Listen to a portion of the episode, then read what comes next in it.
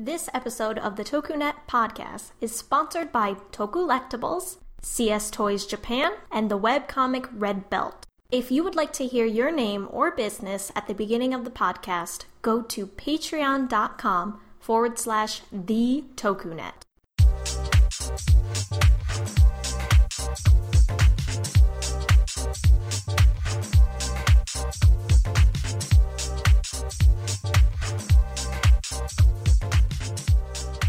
Hello and welcome to another episode of the TokuNet podcast. I'm your host Yassine and I'm joined by George, Hey yo. Brody, Yo, what's up? and Josh. How's it going, everybody? I'm good. How y'all doing? Uh, just doing woke all up. Actually, I just woke up too. I am mad that I didn't get to be on the last one, but I'm going to make up for that tonight. Yeah. I mean, it could be worse. You could have been on the last one and not had anything to say. That wouldn't have happened. So, uh, Josh, what are what are your thoughts on Kuuga through decade? We got two hours. Let's go. Okay, I can I can make this super quick. Uh, Kuuga loved it. Agito pretty good. Ryuki eh, Faiz uh, Blade uh Hibiki eh. Kabuto hell yeah. Den-O nice. Kiva eh, Decade. I can't believe it, but I like it. And then uh, the first and the next first kind of slow, but all right. The next, uh, the Tokusatsu parts are good. Uh, not so much of a fan of the horror movie that they stuffed in there. Good job. Wow. so, if you haven't guessed, uh, this is part two of the Heisei Rider retrospective that we're doing. Uh, the previous episode, uh, we talked about Kamen Rider Kuuga all the way up until Kamen Rider Decade. And from now, we're going to talk about from Kamen Rider Double all the way to the currently running and almost finished uh, Kamen Rider Zi-O, uh, along with some other stuff in between. Uh, so let's start with uh, Kamen Rider Double, the first uh, of the quote unquote Phase Two uh, Rider series. Uh, started off pretty different uh, right off the bat. We had two writers, well, two people turning into one writer, which I remember being very confusing. And I remember leading up to it, wondering how they're actually going to do this. Um, what did you guys think of Kamen Rider Double? Well, one of the things that I liked about Double, well, it, it's both something that I like and kind of something I hold against it, is that uh, most people know by now that Double was already being planned and worked on during Decade, like what was going to be the next thing after the anniversary show. And so a lot of things felt a lot more fleshed out in Double than they did Decade because, yeah, they were planning on giving it a full run, and you can see that it's a lot more uh, polished when you're comparing one to the other. As far as you know an intro to Kamen Rider goes a lot of people got in on double. Uh, that just seemed to be when people started getting more into the fandom and as far as an opening scene like them breaking out of you know the hq there and the transformation and the helicopter and the fire that's all really impressive imagery so that was a really strong opening for me Uh, George, Brody. Um, I agree with the opening. It was very impressive the first time I saw it, almost to the point where I was a little let down by the rest of the episode because it didn't like hold up to that standard, but it was still a really good first episode and I do remember leading up to it. Um, I was part of the fandom for a while by that point. Uh, people were really confused as to how they would do the two in one transformation, and once we had that first episode, people were like a little like, "Ah, this is kind of cheaty because they're not really two in one. It's just like one dude." Um, but yeah, I had a, a lot of fun with that first episode, and I remember it feel feeling like, like yeah, this is Kamen Rider. Like this is this feels like a fresh new take. And I went back and watched the first few episodes a while ago, and that feeling holds up. It really feels unique to itself, but it feels like you could show this to anybody and be like, okay, this is Kamen Rider. And but there's no other series like it, I think. Brody. So, I mean, the way I experienced this was, you know, I, I got into Kamen Rider with Gaim, and then I started working my way backwards. So, I watched Double after O's, and to me, those had some similarities as far as the dynamic goes. You know, you've you've got your dynamic duo in both of them. In O's, it's Ankh and Eiji, and in Double, of course, it is Shotaro and uh, Philip. So, um, I can see how it, you know, it's really unique. Just looking at everything that came before it, it mm-hmm. seems like it would have made really a big impact for Kamen Rider. But I, I think that they definitely followed up on that with something somewhat similar, at least something that played on the strengths of Double. And really, that that whole motif is really great. They they lean into it so well because like Shotaro's name is Hidari, which means left, and then you have Philip, who is Raito, which is right. It's like, uh, I, I, I love theming like that. That's Toei and their naming word puns. Yeah. I love it so much. You go back to Decade. Oh, your thief happens to be named Kaito. How original. Crap. I didn't know. you didn't realize that? I didn't realize. Hey, yes. Did you know a decade is 10 years and decade was the 10th series? No. a Get it. What I will say though is in regard to Shotaro and Philip, for one, we got two really strong leads there. I mean, the two are still acting to this day. You know, they got their kickstart there in double. But what I think is interesting about their characters specifically, uh, there was this rumor going around for a while that the two of them, their character type, were based off trying to pit one against the other as far as what people were actually looking for in a lead for a Kamen Rider show. So Shotaro is supposed to be more of the old school Showa esque. I'm very headstrong. I'm leaning into this. Uh, I'm going to be the one who physically fights. And Philip was more of the, well, I'm the Heisei style. I'm the pretty boy. I'm not really going to get into fights. And putting those two together was supposed to be the best of both worlds. And that's how they came up with the idea for their, their character types. That's pretty fascinating. And I mean, like, it's it's kind of funny though, because looking back on it, they uh, you know, they always call Shotaro the uh, what was it, half boiled or Half boiled, Yeah, yeah. half boiled. yeah, half boiled. So not quite hard boiled as maybe some of the Showa guys, but y- y- I see what they were going for. It's clever.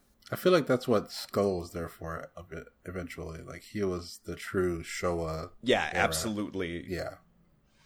Um, something about this show. There's, there's a lot of firsts that happened with this show. Um, I believe this is the first time we actually saw the writers show up before their show aired. Right. Right? So going back Yeah, yeah. to All Riders versus Dai-Shocker, that's Mm-hmm. the beginning of the trend of hey, we're going to give you guys the sneak preview of what this guy is and what he can do to build up the hype before the show starts. Right. And for me, it worked. Like seeing those first uh, images coming out during the promotion for All Riders versus Dai-Shocker of Double. One, that design is so clean. Like Oh, you can show that to people, and they're just impressed by looking at it. Like, wow, is that? It looks like a Power Ranger, but he's so he's two colors. You can do that. And it's like, oh, wait till I show you what this guy does. Yeah. And then yeah, the the move set, the power set is so easy to understand. Like, oh yeah, he can just switch out one side for the other. One's physical attacks, the other's elemental. Yeah, I, I understand that. It was really easy to get people in invested in that. Yeah, and I remember, um, I remember when we first saw the bike, and Yes. everybody was like, "Oh my!" Because because the last two shows had like these huge chopper bikes, and before that, Den-O had like the uh, The dirt the bike. classic dirt bike. So it was it wasn't since like Kabuto that we had like a bike like that show up. Well, yes, specifically a Honda CBR uh, 1000 double R. Dang. Uh, that was the one they Crotch were rocket. using. yeah, that w- that was the one they were using for Kabuto, for Ixa's bike, and then for this one. okay. Yeah. Dang, it's a lot of knowledge. yeah personally i prefer that style of bike i really it's also the same one that they used for Kamen Rider the first for ichigo's bike or Hopper Oh, right. one depending on how you want to refer to him Yeah, but yeah. honestly i prefer it when it's a, an actual street bike versus Mm-hmm. like i like i know they started out with dirt bikes like that's kind of a classic thing personally i like something that you know you can ride on people look at it like man that's nice And that's what I liked Exactly. about this one is that it was just so sleek and it had like you know, it was it was pretty simple, but it was also like very like well designed and very it just felt- stylish yeah, it, it felt very double. which I thought was really cool.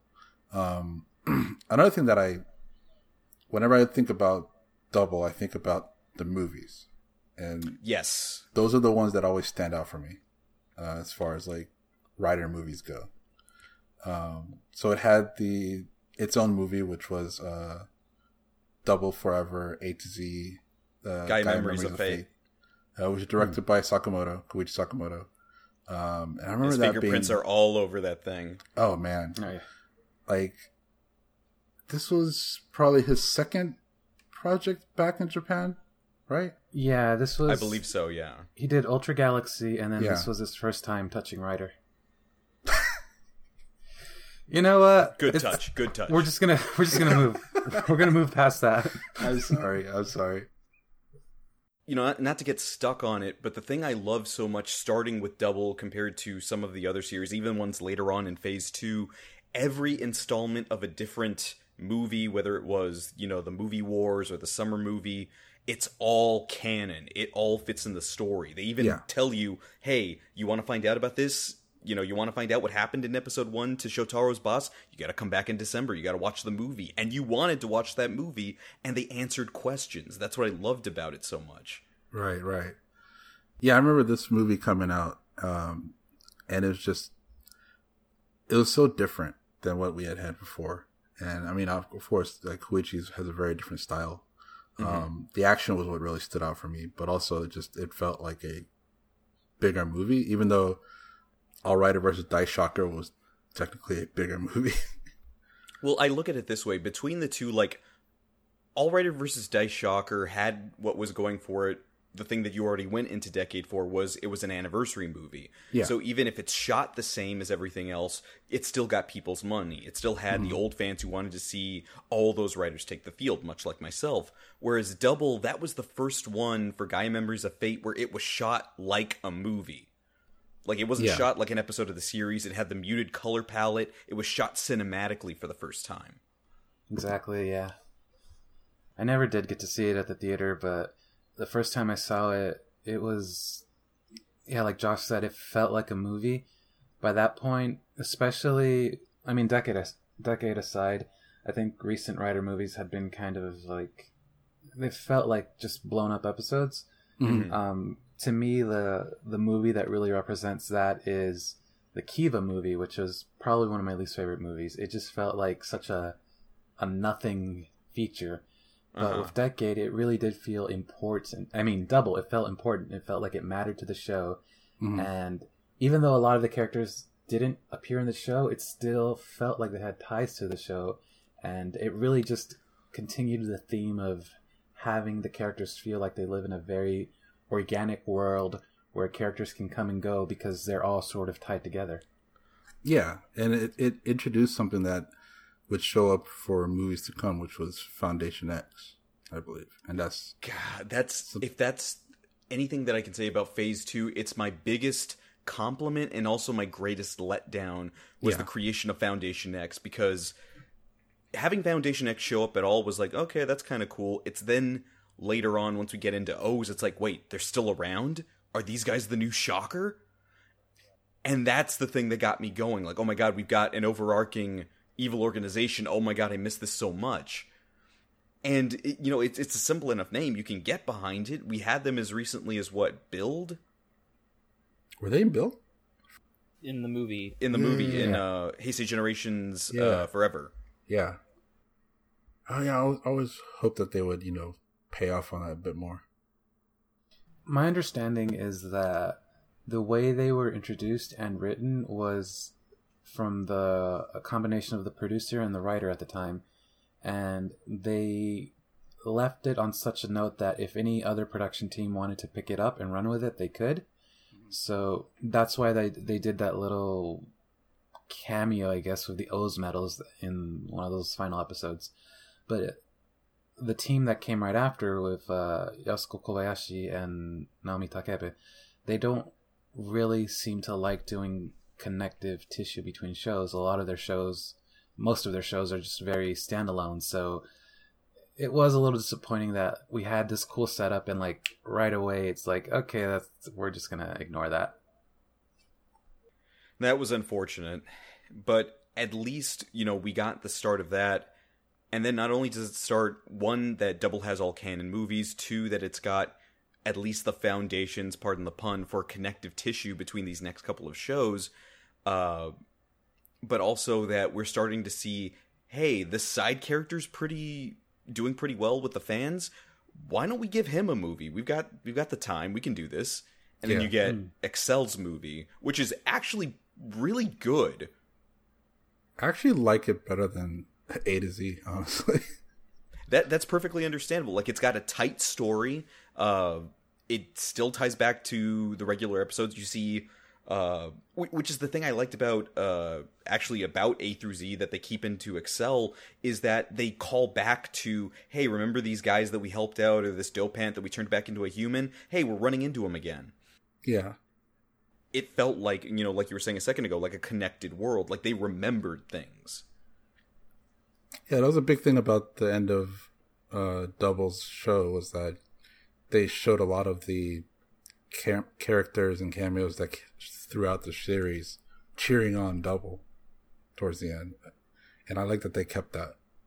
Um, honestly, I don't remember the Eternal movie too much. I know it was like a flashback or something, but I don't Yeah, it's- too much about it.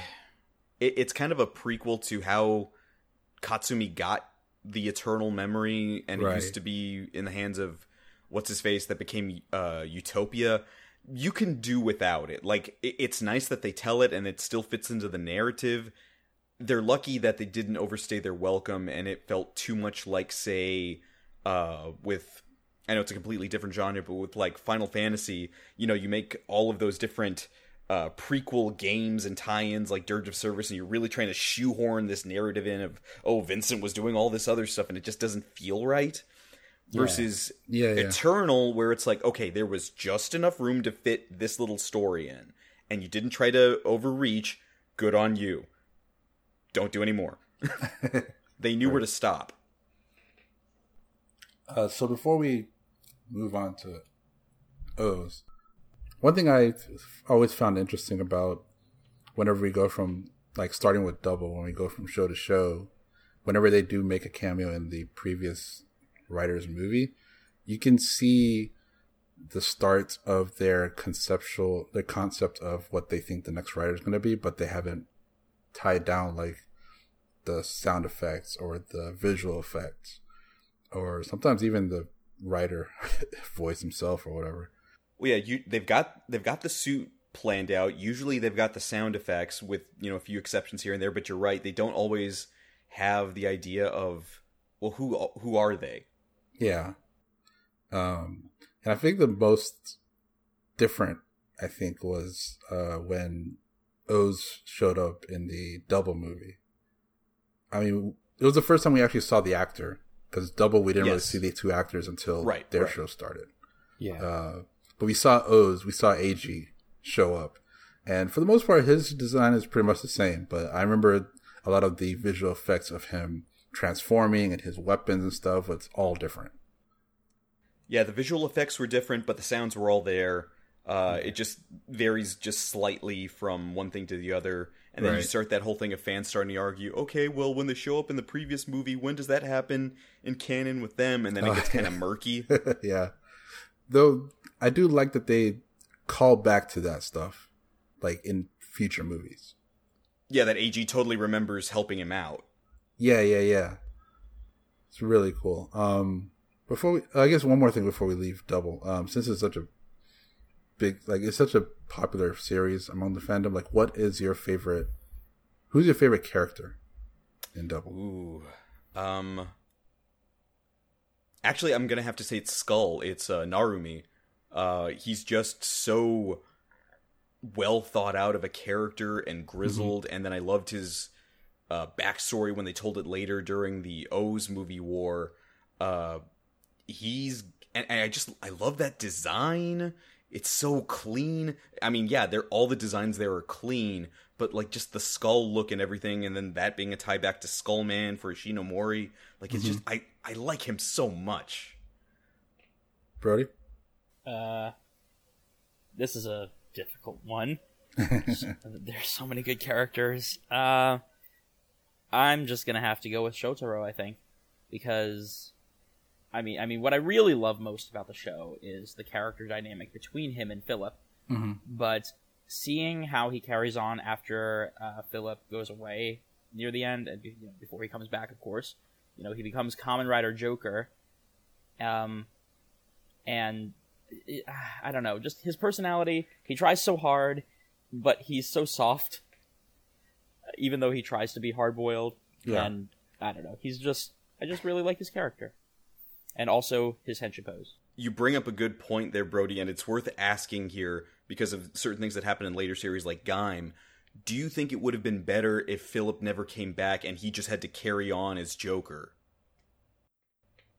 I think it's worth asking what kind of story they were trying to tell by having him come back in the end, because it's like there, you know, there was a purpose, and sure they pulled a punch, but was there a reason for it?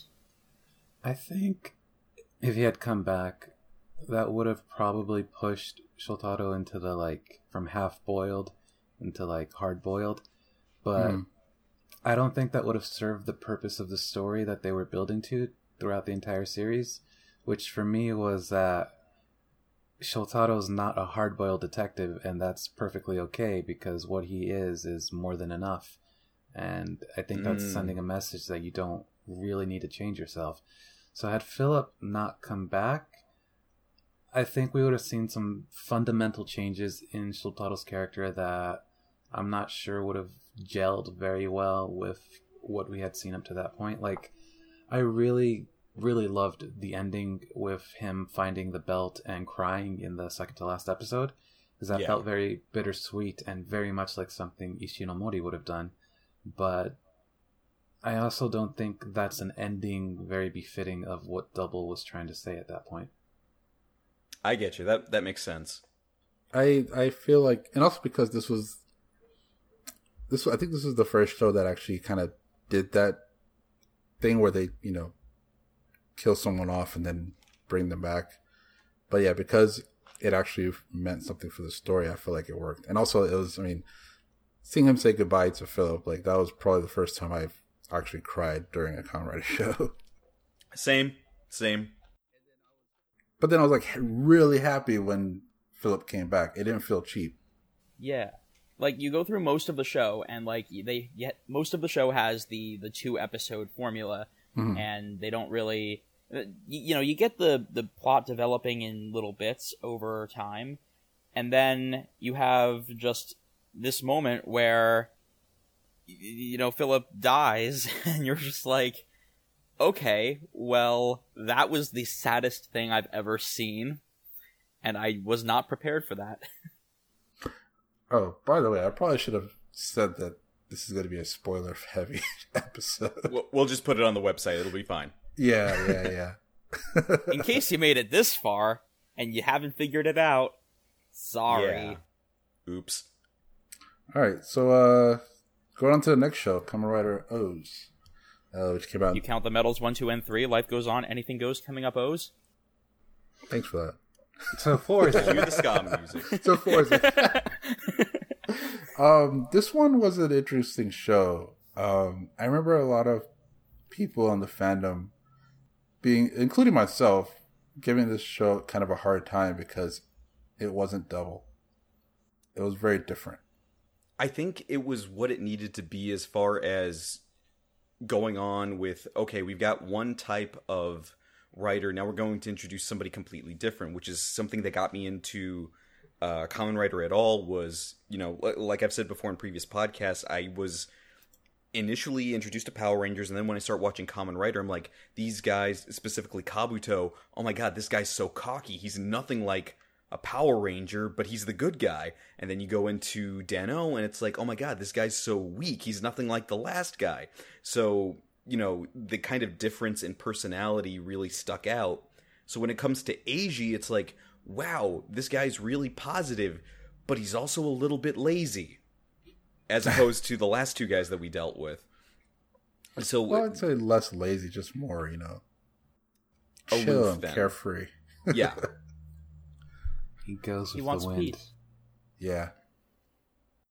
I remember when the, when the series was first starting, a lot of people were comparing his character type being so nice and whatnot to possibly being like the second coming of Godai, and I'm like, no, like let's not go saying things ahead of schedule here. Let's see how he how he develops as a character first. Yeah, yeah, yeah. I remember that being a big thing, and I honestly I like him better than Godai.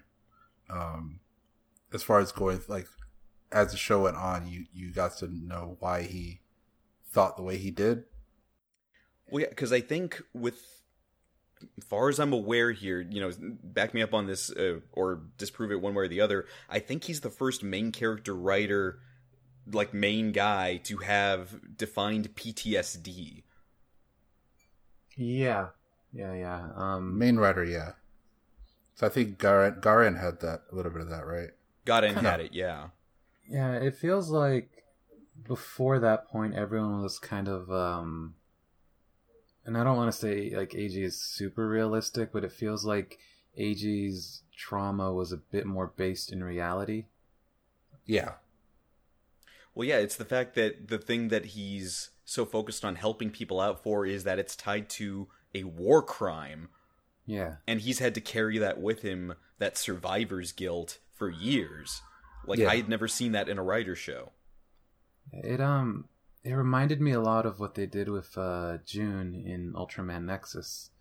You, it was right. Yeah, because he was a um a, a war photographer, and he befriended a little girl from a village in somewhere in the Middle East, and as he was taking pictures of her, she was blown up and killed, and like the way they carry things with them was really interesting, and I feel like Rider is a really good series to do that sort of story with. That's very true. Yeah, I think it's a really good story, but the issue that I had, and like, I love O's. I love O's enough that I bought the CSM complete set, and like, my cousin was just here. I was showing him. It's the a whole really thing. good set. It's a great set. It's there's so much you can do with it. Anyway, um, one one complaint that I have about O's that sort of doesn't really matter to me that much is I don't. I'm, I'm, you know, I'm not the hugest fan of Eiji's personality because it's a great story that he's got, and I see what they were going for, but to me, he's just so much less interesting than the writers before and after him.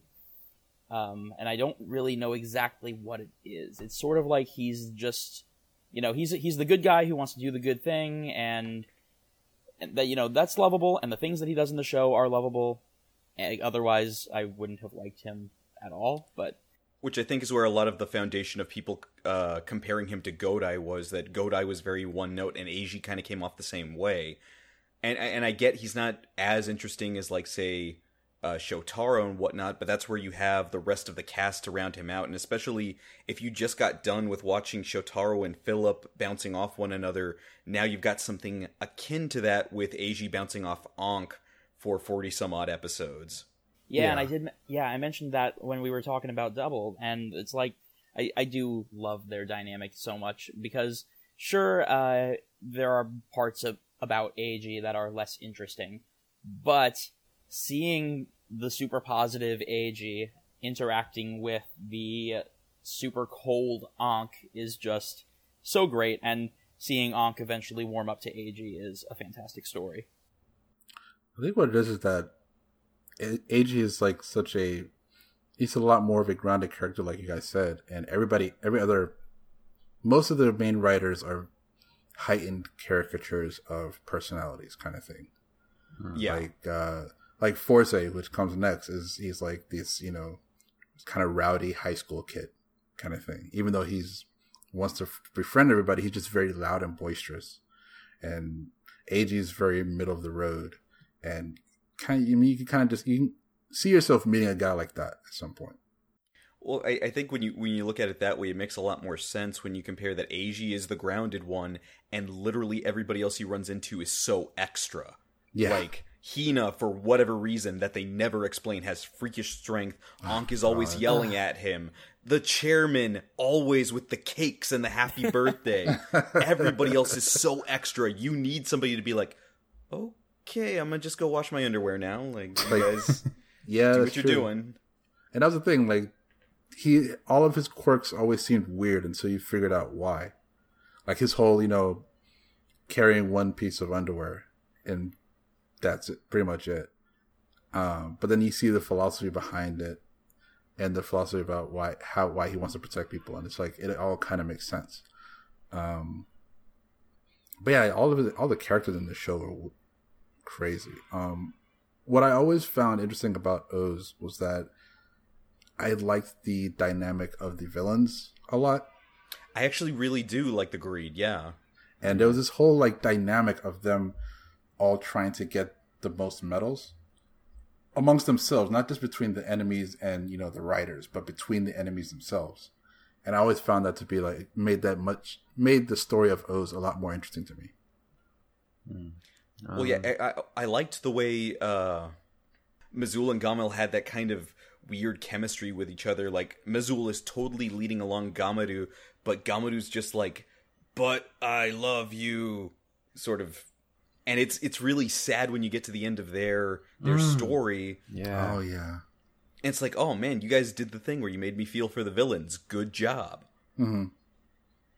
They were my favorites. And and then you get somebody like Doctor Maki, who like you when you first meet him, it's like, oh, he's just this guy, and then by the end, it's like, oh, this guy's got problems. He is, and he up. should not have all those medals. It's quite an understatement. Well, I don't want to spoil too much. Yeah, that was. Whew. Yeah. Um. He's uh, Maki and his doll. Oh, yeah. So that brings me to a question. When mm-hmm. he was introduced, maybe even just like a few episodes after, did anybody actually see him becoming the final villain? No, did not see no. that coming at nope. all. Yeah, me neither. That was I'm not the biggest fan of Oz just because I had a very hard time getting into it. I didn't really like Eiji as a character too much at the time. And mm. once I understood his whole thing, I thought it was interesting, but I didn't think the execution was great. But yeah, Maki never sat well with me as a villain just because it feels like his turn into that world ending, like, void loving guy just it came too suddenly for me to to really have any impact. I I don't think I had an issue with that. Like I didn't see it coming from the start. Like like like for a long time I didn't see it coming. But I don't think I personally had a problem with the way they led into it because I don't know. It just I remember watching it and being with it. I'm just like, "Oh, this is intense. Okay, yeah. we're doing this now."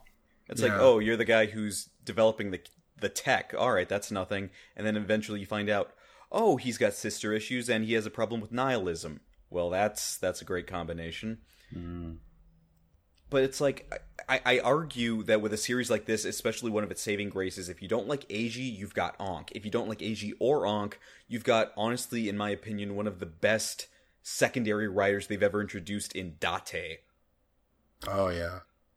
Before we start talking about Date, I've got to just say the nihilism thing with Maki, fantastic because it, it, just worked out so wonderfully with the theming because you have Kogami, who honestly I thought for a while was going to be the final villain. Yeah, I thought to so too. Honest.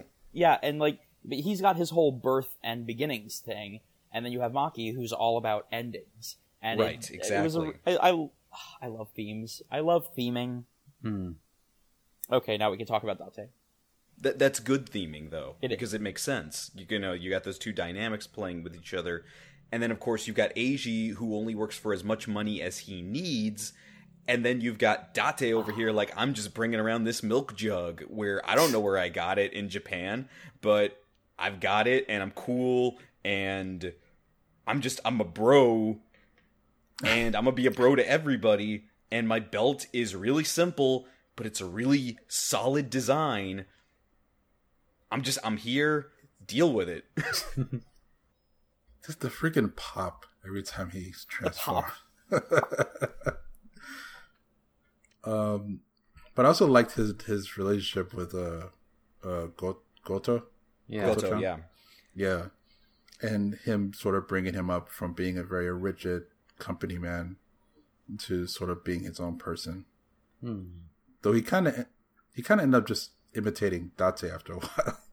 Well, see, the thing about it for me is like when Goto takes over as Birth, I think, and it kind of shows in the in the show itself, like it. I didn't feel the same way for Goto that I did for say like Kagami and Kabuto, where you felt like, oh, he's a dude who deserves power, and then when he gets power to become a writer, it's like, yeah, he earned that. I feel for him. I want him to have that position. Yeah. Where it came to Date mentoring Goto, I was like, I don't want him taking over for Birth.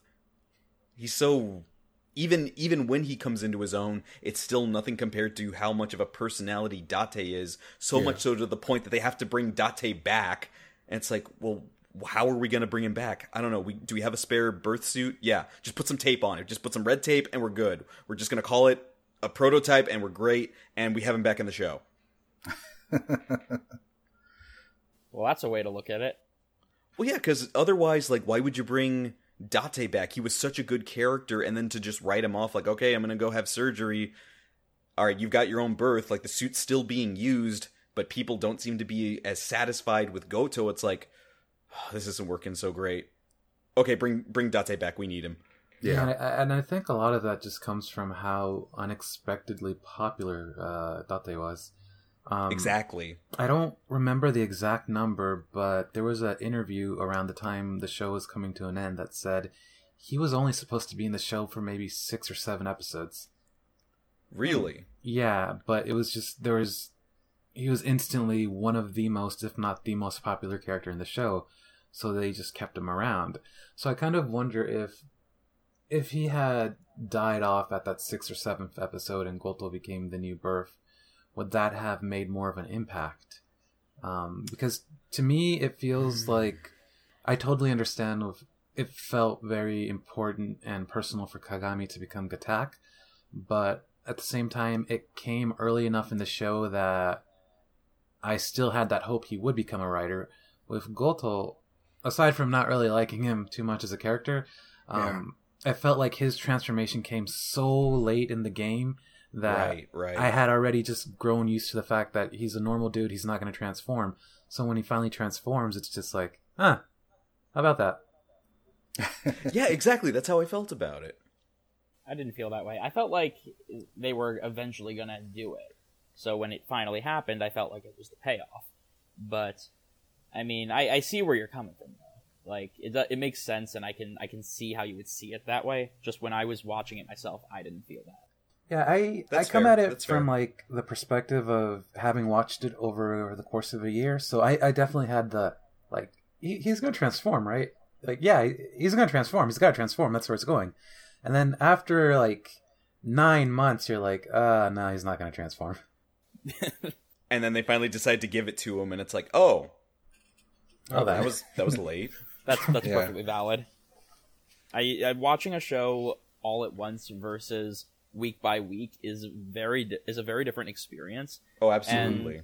I, like even with more recent shows, I I think that like for for me watching a show like Ninja or Ghost was uh, hard to get through, um, because I was watching week to week. Yeah. But then I look, but then I look back at you know some people like those shows, and then there was a similar conversation to be had around Wizard, and I really liked Wizard, and so I watched. See, I binged it, and then there were people who watched it week to week, and they thought that it was meh. Yeah, I So- Oh, we'll get to that. I um Oh yeah, we will. I really I do think there is something to be said for how you watch a show and it's sometimes difficult to put yourself into the mindset of what the directors, producers, writers were thinking as they were crafting it to be a week week to week show. Um, Right. So there's a very good argument to be made for like, well, what is the correct way to watch it? What is the best way to watch something like week to week or in batches? Which I think brings us to a really good jumping on point to Fourze. How's that transition for you? Yes. Well, we kind of skipped all we kind of skipped all the movies, but I also don't have much to say about the movie. The okay, so- the O's movie. I I okay, so the O's movie. I um I will never forget how much of, me and Yas tried to watch the O's movie together and we could never get more than maybe 10 15 minutes into it. We would be so incredibly bored and just not interested at all in what it was trying to do. Yeah, I remember because we we did that for like our old podcast, um, and yeah, we were.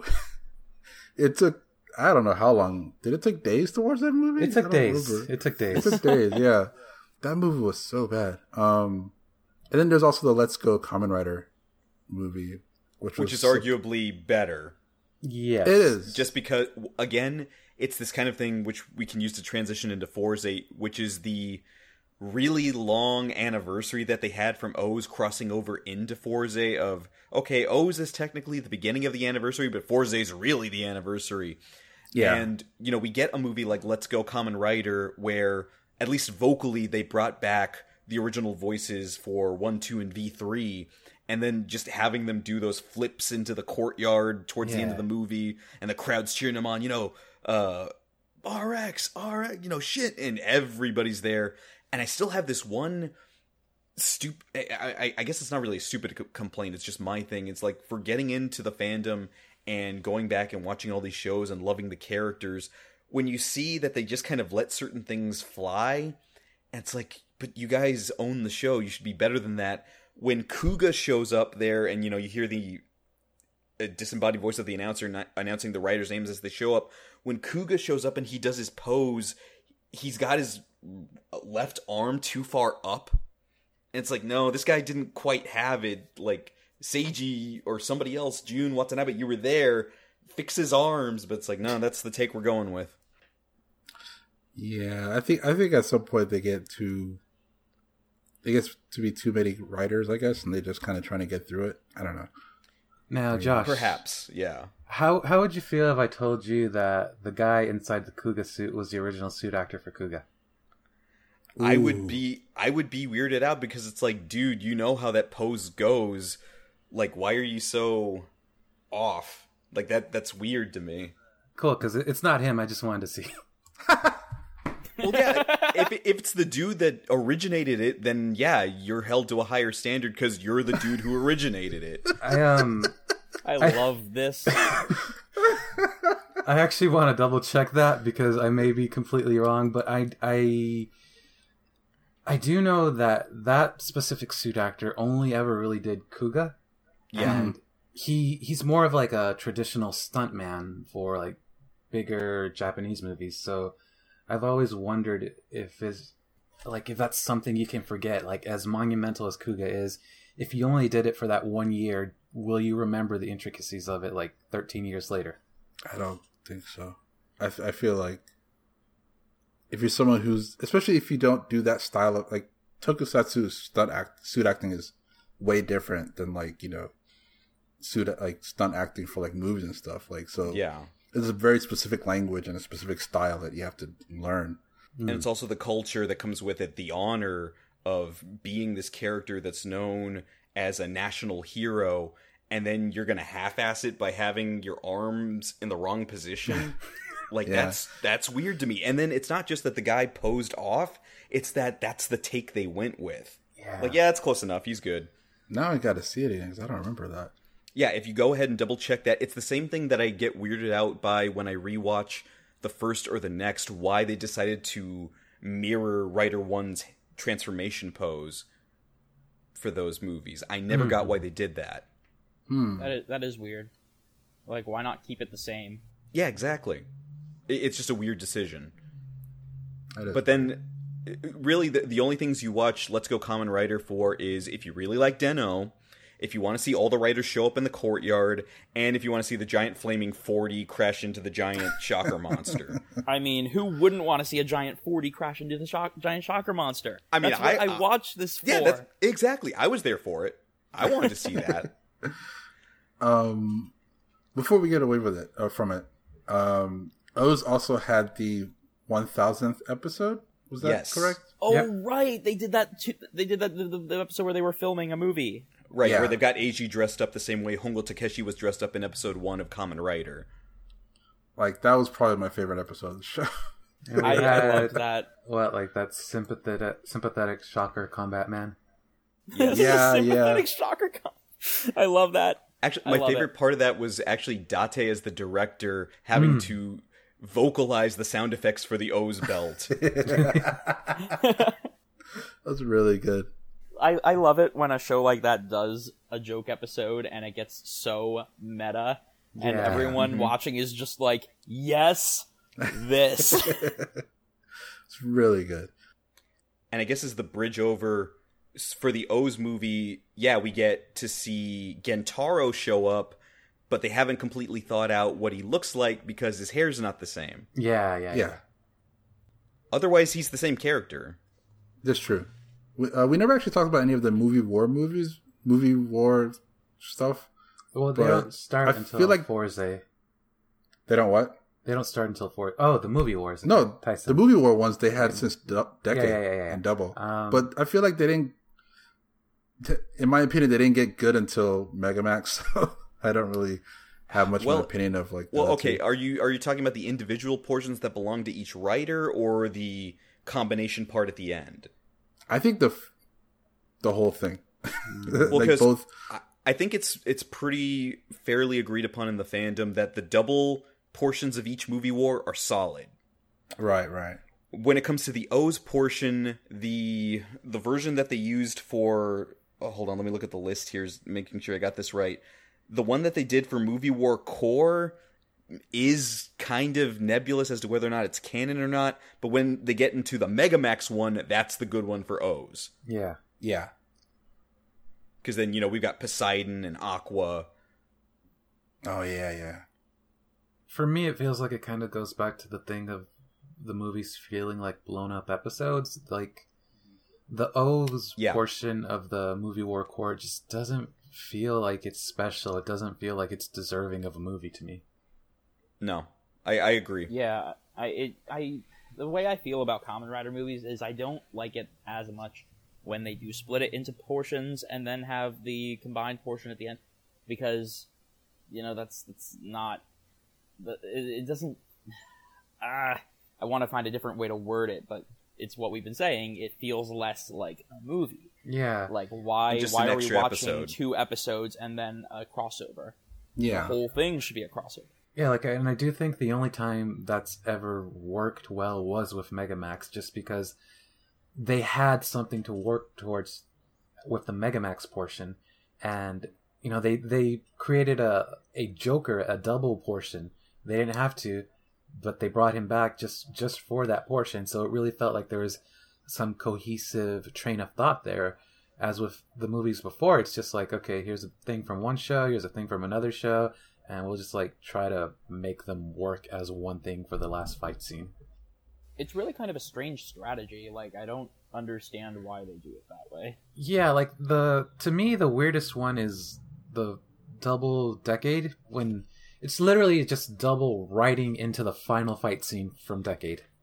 yeah. And that always sat very weird with me because I did enjoy the double portion right up until that point. Well, it's basically it continues this trend that we see even in this recent episode of Zi-O, where decades here, I ain't got to explain crap. Yeah, I feel like they never under they never figured out why Decade is ever anywhere. Yeah. Nope. Um, but yeah, Megamax was that one movie where it's like it felt like the Avengers movie before the actual Avengers movie. Dude, that is a very good way of putting it, yes. yeah, It felt like its own mini Marvel Phase 1.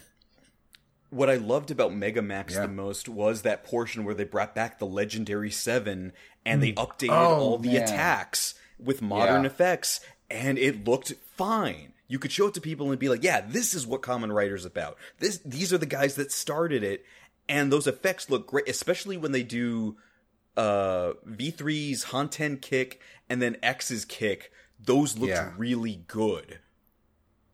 that was a great part of that movie. So good. I, I, I my favorite part of the movie, or at least the part that I remember the best, is the sound effects for Super Tatoba.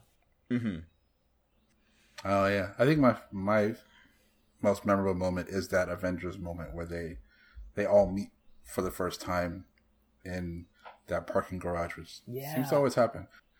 we, nothing will ever beat nothing will ever beat when you actually get to see the actors alongside each other because we've Yeah. gotten used to seeing suits alongside each other Yeah. decades set the precedent for that it's when we see the actors together that's what gets you I, Yeah. I, I can I can do you one better. seeing the actors together transforming. Yes. Yeah. Oh, That is man. my stuff right there when they do that.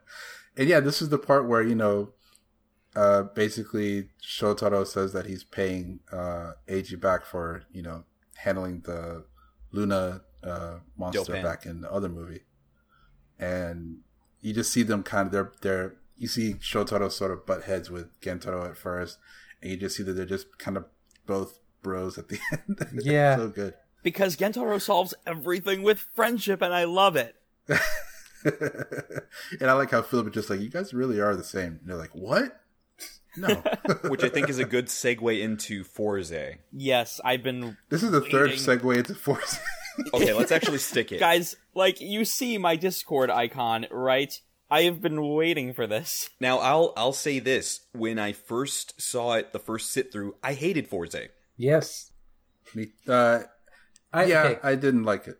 I would hated say I didn't hate it, but I talked to a guy named Ega Devil once. You may or may not have heard of him. Of Um, course, I'm Um, just joking. I love you.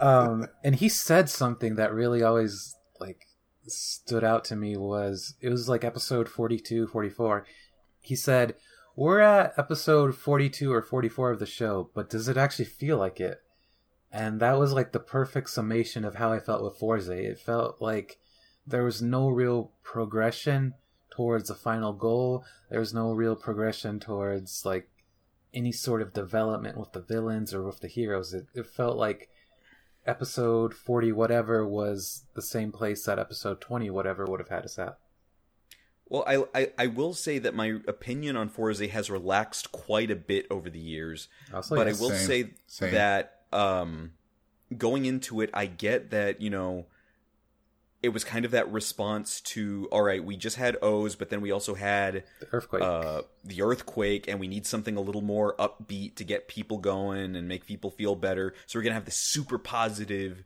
uh, guy as our lead, and to his credit, you know, he played the hell out of that role. Like he Yeah. committed 100% to Gentaro, and now you know you you see him around in Bleach, and it's like, oh, you got you got out of that. You like you're you're a star now. You're doing all these other dramas. You're doing other movies, but which is the thing I actually extra watched Bleach for because it was that mini Fourze reunion. Because you've got Yeah. Fourze, Meteor, and Nadeshiko Oh yeah. all in the same movie.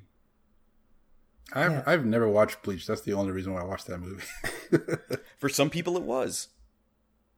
I'm not sure if that was his first acting job or one of his first but i do It remember was his first, yeah. yeah I, I do remember liking him quite a bit as an actor and Mhm. feeling he was very talented for what he was doing as like a very early or first job and something that always stood out to me was in an interview leading up to Fourze he said the only reason he really tried out for the show was because his parents were really big fans of Kamen Rider and I actually remember having a conversation with Yas about this um, before Fourze started, and he was very like, "Oh, I don't know if that's going to be good or not," but it was really cool to see him keep coming back to Rider, even after he had already become such a big name in Japan. yeah. The build movie. Especially yeah when it got to that point like once we got up to i know we're getting ahead there but once it got to like the heisei generations movies to see certain people come back it's like no dude you're doing so well and you're coming back? That's awesome man. Well i will say like whereas i can totally respect now i didn't respect it before but i totally get it now in retrospect and looking back on the series gentaro is absolutely a character you can get behind and root for because he's very much the closest you have to like a shonen jump protagonist if he could transform. Yeah, Pretty much. Yeah, yeah. That's a good way to put it. But I will still say though I hate his belt. I don't mind. Ah. I don't mind his belt. I always called it the first of the Fisher Price belts. I will say it. It was very bulky and very. hmm It, it felt. It felt like an oversized uh, N64 Player Two controller. Hmm. Um, I hate I hate and love how accurate that is. Yeah. Um, but my my thing was that it was never it was my issue was never with the characters or the actors because I always thought I always had fun watching the characters. Like I liked that they're how they were all friends and it became like this small group of kids, just you know, protecting the school and you know, friendship and all that stuff. That's that stuff was like okay throughout. I think it was just by the time we got to Fourze, it got the the two episode format got really tiring, and that made it drag on so much longer than it needed to. Um, and I feel like the the the the person that they're saving every week didn't matter. Unlike in like Double, it felt like they were a part of that city. But with Fourze, I don't know, it just felt a little. It bit didn't more have that same weight to it. Yeah, Yeah. and I, I can sort of see what they were trying to do with that. Um, so Double and Fourze do share the same producer, so it felt like he was trying to do a sort of a mini version of what he did with Double.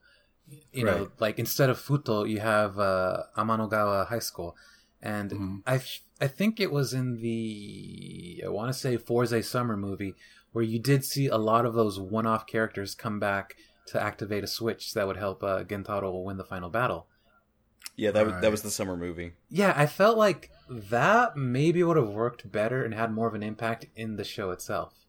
Right. Yeah, Just because it feels like the culmination of an entire series and not just like a movie. Um, Yeah. But no, I, I totally get that. Like, there are times I was like, oh, this character is cool. They're never going to come back, are they? Yeah. yeah. And you didn't care if they came back. exactly. Yeah. Well, well, That's true. there were characters that I wanted to see come back. Um, for me, the ultimate like culmination and like rot of the two part formula is Wizard, but I'll say Yeah, I think Wizard is where it falls off the cliff. I think Fourze is where it started to like wear very thin for me anyway. and I don't, I don't, I don't know if I had higher. Well, actually, yeah, I had higher expectations because of who the writer was. I always wanted to see this person write for Tokusatsu. Um, more specifically, I wanted to see him write for Sentai because I think his style, his very bombastic characters would have fit like Gokaiger or any other Sentai like that so much better. Um, so the writer for Fourze was Kazuki Nakashima, who you may not know him as a writer, but you probably know like his most popular show is Gurren Lagann, and Did you just say Gurren Lagann? yeah, he, he's the head writer for Four. That totally makes sense. and I can totally see it. oh, yeah, the drill makes sense now. Um, Oh. so yeah, going into this, I was like, dude, this guy is awesome. He's gonna write a, a writer series, and then halfway into it, I'm like, eh, how about that? Um, Yeah. But I will say, I did go back and rewatch it in two episode chunks. Like, I didn't necessarily marathon it, but I would watch two episodes at a time. And I feel like the show works so much better in that format. And hmm the reason for that is that's how the, the series was written. The scripts were done as a single script for two episodes at a time. So I feel like that's a much more Oh. cohesive way of watching the show. I have heard people who have either gone back and rewatched it or watched it for the first time after it aired. Absolutely loving the show and having no problem with the format. I think it was just for us who watched it week to week. Yeah. It, it dragged on a lot longer than it needed to.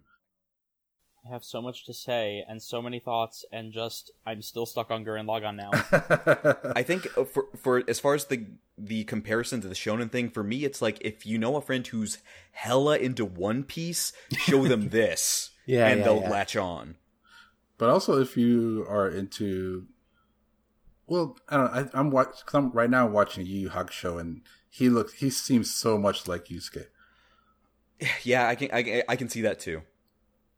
But yeah, I, I, I'm trying to think back, and I remember going into the show, and as I was watching it, thinking that I don't really like the design of Fourze. Oh. And the more I watch it, like even when I go back and watch stuff, like when he's in a movie or something like that, his suit is always the one where I'm just like, ah, okay, I guess. I don't know, and I don't. I the switches always felt a bit too much for me, but it also felt way more random, yeah. and I I hated that, especially watching the show. I was like, why is there a big shoe? What it does? Who- Why why the freaking pencil and paper? Oh. Why do you need an ink pen in space? Yeah, the best part about that is you have to sit and realize these are all crafted with a purpose by uh, Kengo's father. in space. Yeah. So you have some scientists thinking, you know what? I'm gonna take this cosmic energy and it's gonna be like a giant brush. But no, wait, it's actually gonna be like some skis. But you know what? Maybe we need a telephone, but a telephone on your arm. I'm a scientist. I, I hated it. Well, see, this is this was the first year where I think Bandai really shot the writers in the foot because whereas with O's it was pretty easy like okay these are certain animal sets these all have feathers these are all water animals these are all shelled animals so you can kind of keep within a theme here whereas with Fourze it's like look we need to fill up 40 slots because this is an anniversary go and then Bandai came back to him like all right here's you go here's all your your things. It's like okay we understand the rocket we understand the radar. Why do we have a mini fridge on our foot? I don't know you figure it out. Surprisingly, that pays off because Fourze is to this day the single most successful Rider toy line. somehow. Yeah.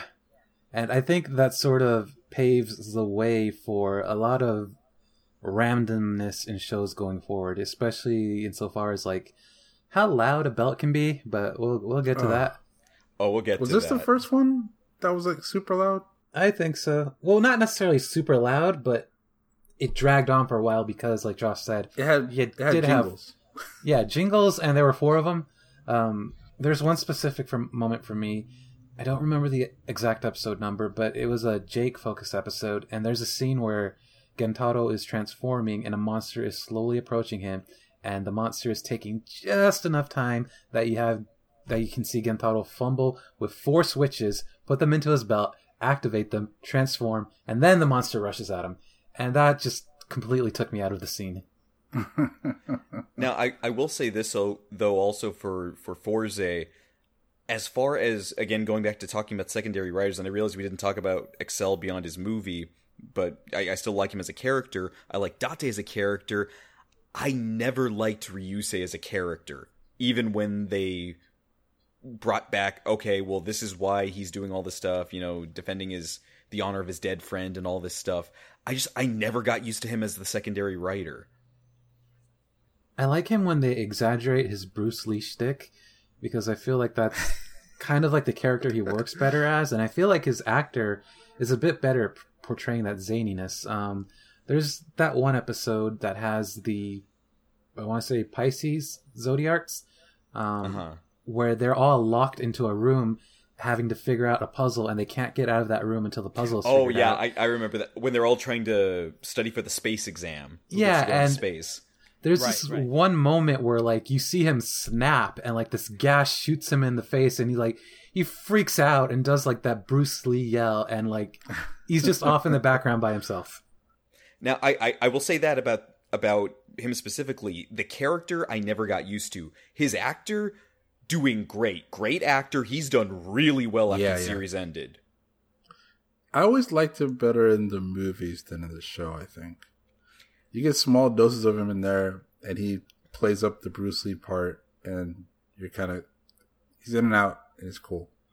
I feel like they didn't have much to do with him in the show after a while. Well, yeah. Once once you drop the whole I'm basically Yagami light in this series aspect of him, what was left? Exactly. Sure, yeah. Yeah. You know what's great about about him is when he was introduced, when he was brought into the show, that's when the concept of you know he's got this whole '80s shtick about him. So it's like he and Gentaro, uh, they represent those two very different eras in space travel, Yeah. and I just thought that was a very clever thing there. So speaking about actors, uh Wah, wah. and talking about how successful and some of them were, I want to talk about uh, how uh, Fumika Shimu- Shimizu's Oh. career kind of just like who who kind of who who saw her trajectory going. Are we touching down? this uh, or not? I don't know. I mean, we reported on it, so I mean, like, as far as I thought that going back to um to double, Akiko was about as much annoyance as I could take from the leading lady in a Rider series, and then Fourze comes along, and I just couldn't with her. Even when they tried to give her depth, she was just so bubbly to the point where I it it, it went past uh, believability for me. Like it wasn't endearing anymore; it was just annoying.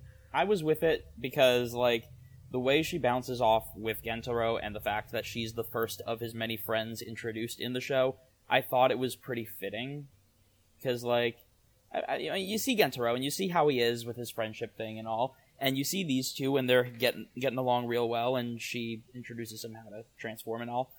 I, I, I don't know. I thought that those two fit together the way best friends should. I I see that. I definitely see that. I just think maybe the writers didn't really understand the characters very much. Um, like I felt like a lot of the focus episodes for Yuki were not done by the head writer. They were actually done by Double's head writer, and I feel like that really really messes with her character arc because he doesn't seem to understand her as much as the head writer does. He like Josh said, he in her episode she's a very bubbly, bouncy, hyperactive character who doesn't really have any any foundation to her. And what was it like later on we get those episodes where everyone thinks she's doing all these terrible things and it's just like no, this is like 43 episodes into the show. Nobody would think that. They're all best friends. Whoever's writing this does not understand these characters there's the, the there's the moment where um, Gentaro hears her say that she doesn't want to be friends anymore. Yes, I, I okay, and I he breaks. I love that moment. Just hearing him whimper, like, Yeah. oh, this is the best. This is such a good actor. I felt it in my heart. Yeah, I I busted up laughing at that. It's still kind of the same thing for that specific episode where you're having to rely more on Gentaro is so trusting that he'll believe whatever you tell him at face value, but at the same time, if you think about it any harder, it's like, no, he knows Yuki, he shouldn't fall for this. Exactly. Right. Now, eh, one of the few things that I will give the show uh, narratively is the double cross with Tachibana, That was amazing. hmm because it's like, okay, I didn't see that coming. You know, good on you, but at the same time, I was being a real stickler at the time, being like, well, Tachibana was always the mentor character and the helper character for the original seven Riders back in the Showa era, so that this character's namesake should reflect that. And then I was mad when he ended up being a traitor. Yeah. But that might have just been my hang up. I, I realize that. How'd you feel about Tachibana and Blade though? That that's a whole different that's a whole different card game. Wow. That was Now- that was good. Now there, That's there's one thing. There's one thing I always got mad at though, because you know with Fourze we start you know the Super Hero Taisen crossovers. They never did it in the show. They kind of roundaboutly did it in the Taisen ones. Fourze never comes into direct contact with Super One. And I Oh, never yeah. understood why they didn't do that. The first astronaut Rider meeting the current astronaut Rider, they never did that. Huh. Yeah. Yeah. That was a really Hmm. big missed opportunity, especially if this is supposed to be an anniversary season. Yeah. and the closest Okay, you yeah. get is seeing the t- is seeing Super One alongside Meteor in Super Hero Taisen. It's Yep. Yep. Like that's another one of those. Okay, you guys are really dropping the ball here. You own this. You should know what connects your stuff together. I feel like it's more on the. I don't know who directed that one actually. Super Hero Taisen. I think it was uh Kanata. Um he was a very prolificish director. Osamu Kaneda. Yeah, um he, he's done a bunch of movies. He and one of the things I've always heard is yeah, he doesn't really know how to do movies featuring multiple characters from different shows. He doesn't really understand why it's cool to have them all together. And Ah, as I actually really like the first two Super Hero Taisen movies. Um, I know a lot of people have issues with them, but I really had a fun time with them. But I, I totally see that, and I completely understand it. I'm with you I on would that say one. I would say like Fourze. I flipped on it. I hated the first one at first, um, and then after we got like a few in, I went back and watched the first two, and it's like, oh, these actually kind of embody what they were trying to do, having the different like having equals equalish screen time between the Riders and the Sentai, and then next one with you know Space Sheriff as well. Yeah. I always looked at it this way: the between the two movies, like bottom line, both are cash grabs. Yeah. Easy enough. The first one narratively sucks compared to the second one. I think the second one has a better story to it. But the mm-hmm. reason you're watching either of those movies is to see a field full of Riders and Sentai heroes that's basically people as kids. Like, I've got my Power Rangers action figures and I got my Ninja Turtles action figures before In Space ruined me on that concept. And they're just all fighting on the floor. Like, that's what that was. You wanted to see that and be like, oh, you got Avengers? I got this. I will say, going into it, that's one of the reasons I wanted. I, everyone wanted to see it, but Yeah. c- coming out of the very first one, uh, one of the reasons I really love that first movie is just because it feels like we just had a Rider Sentai movie, and the main characters were actually the side characters from their TV shows. You know, it was Diend. It was uh, Gokai Blue. They felt like they were the main characters in that movie, and at the time, it just felt like such a crazy concept to me that you'd have such a big movie and they would be the stars. I think my problem was that uh, Diend was one of the main stars. I never really liked Diend in uh, his show, so seeing him come back and him being like one of the main quote unquote heroes, I was like, "Mm, that Well, doesn't make sense to me. It's the thing that Diend is the villain I can buy. It's just that the motivation you gave him was that he was being pouty. yeah, that's I hated that, that. killed it for me. Exactly. Yeah, maybe I have to go back and rewatch it. I just I really loved it when I watched it. I I I probably went into that movie just coming off of Gokaiger, and I love Gokaiger so much. And so seeing this huge, massive crossover and seeing everyone come out and having Gokai Red fighting all the Kamen Riders, and so Dec- and Decade being like, "Well, I'm going to fight all the Sentai or whichever order that went in."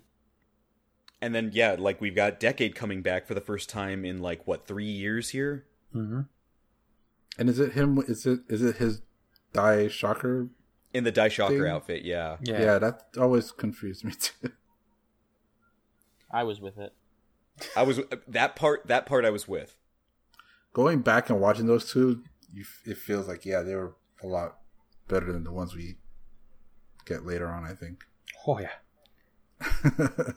uh, going back real quick to uh, to talk about uh, you know the, the main show Fourze. Uh-huh. Um, and you know, you guys were saying, oh, you know, we weren't quite with it with the story structure, and later on, it felt like it could have been earlier, and I get that. And so I I talk all the time about how much I love Fourze, but here's the thing, I love the show far less than I love the actual rider. I, I don't say that Fourze is my favorite Kamen Rider show. I say that Fourze is my favorite Kamen Rider.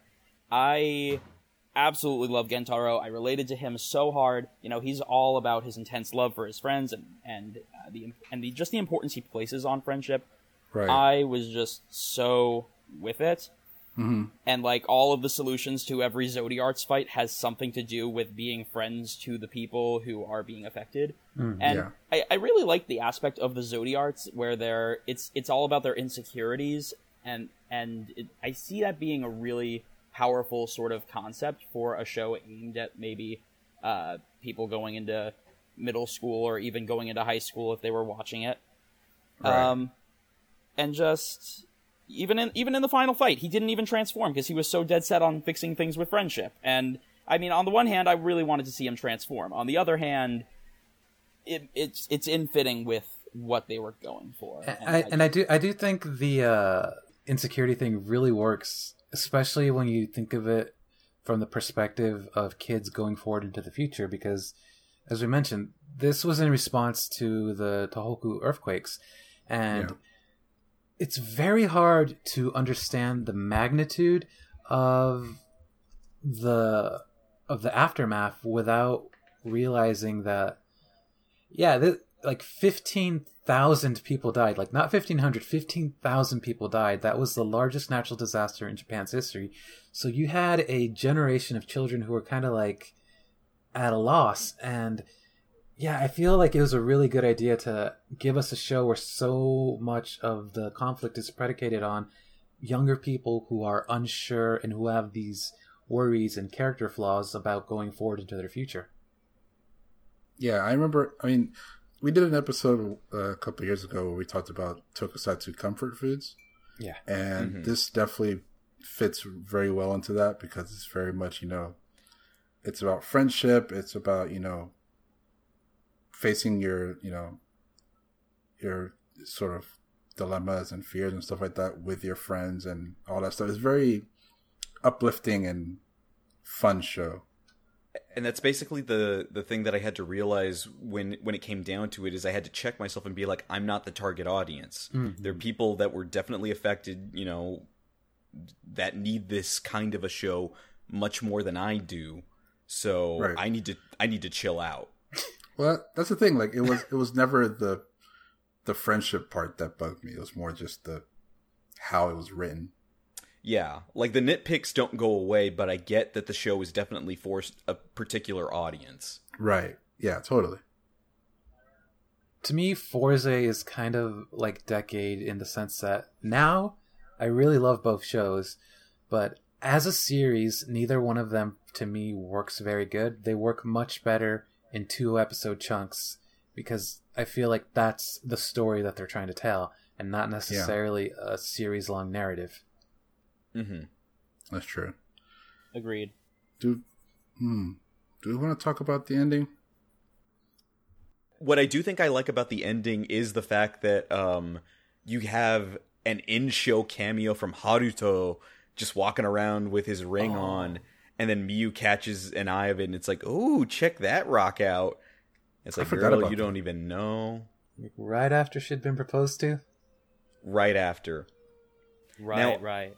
and I know it, it might be getting ahead, or I don't know if we're we're ready to move on, but specifically for the the summer movie for Fourze, um, I, I I get that there were a lot of those callbacks to other uh, Tokusatsu shows throughout that show, and then we get a little bit more of that going into Wizard, but specifically Wizard's cameo in the Fourze movie is probably the best hyped intro for my money that I've ever seen for a Rider. Like that Yeah. soundtrack that hits right when he shows up. It's like that got me really like I hadn't been that hyped since Double for an upcoming Rider. Is that the one where they're like he's telling him what a Kamen Rider is? Yes. Okay. He's like, Oh. Wizardo. Wizardo. Yeah, like he has to repeat it a couple times. yeah. I do think, yeah, like maybe talk about the ending a bit because. So everyone does talk about how great that scene in the gymnasium is, and yeah, that scene in and of itself is probably one of the most moving, emotionally poignant scenes in Kamen Rider history. Um, I watch it and I get emotional. Like I watched the the scene where everyone's reading that final note from Kengo after he dies, and Uh, Yeah, uh-huh. Uh-huh. Oh, so fun fact about that. Um, that was the very last scene that the cast shot together, and Kengo's actor was off to the side reading the note. So all of their reactions are real, and you can kind of just really see that when it comes to to Gentaro's turn, and he absolutely breaks, starts crying, and you're realizing, oh, this isn't acting. This is like the actor is like legitimately sad, and Yeah. That was a fantastic moment that gets ruined because Ken- Ruined. Kengo just yeah, you take it because I know you got thoughts. Oh my god. Okay, so yeah, they have that whole scene with the the reading the letter and then they have the whole this, you know, this amazing fight with the bad guy and everything like that. And you slow like, song and all that. Ah. slow song and everything and everybody's cheering together and then all of a sudden you know they come back and it's a bit more somber and they're kind of moving on or whatever and then Kengo just freaking shows up and they're like oh you he just you know can come back because he has a cosmic button or switch or whatever This is another cases where I wonder like if the deaths weren't like like death didn't mean anything to me in Fourze because like when Gentaro died right before he got cosmic I'm like okay you're going to be fine next episode. Like I I don't it doesn't mean anything to me that you're dead, like air quote dead. And then with the same thing here that I felt for Philip, like why why would you give me this really poignant scene which I even I have to admit, yeah, that's really pulling from the scene like you you're feeling this toward your fellow fellow actor and you're using it for the scene just to bring him back and undo all of that. yeah i it, it felt it just felt so cheap and it kind of ruined the show for me honestly Um, because I was I was always kind of iffy on the show, watching week to week, and then you get to those last few episodes and just like, this is heavy, this is emotional, and I'm feeling for these characters, and I I'm I want them to all be happy and you know love each other and all that stuff, and then it kind of feels like all that was for nothing because they get their friend back, and it felt different than when you, we had that with Double, when Philip comes back. I don't. It felt like they were building up way more the impact of you know losing someone like that, and then he just comes back and just like a, you know, nothing happened. And I don't know. That just that pretty that that's the first time. Well, one of the first times where just a single moment ruined a show for me. Mm. And I've never like I want to go back and rewatch it again, but I feel like if I do that, I'm still gonna be pissed off at the ending.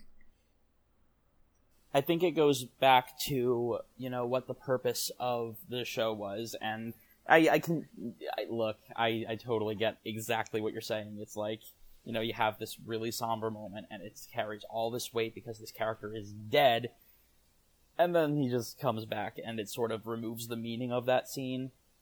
But at the same time, when I was watching it, I was really sad, and then I was really happy because hey, look, he's back they have they have a happy ending, and it's like that was kind of the whole point of the show.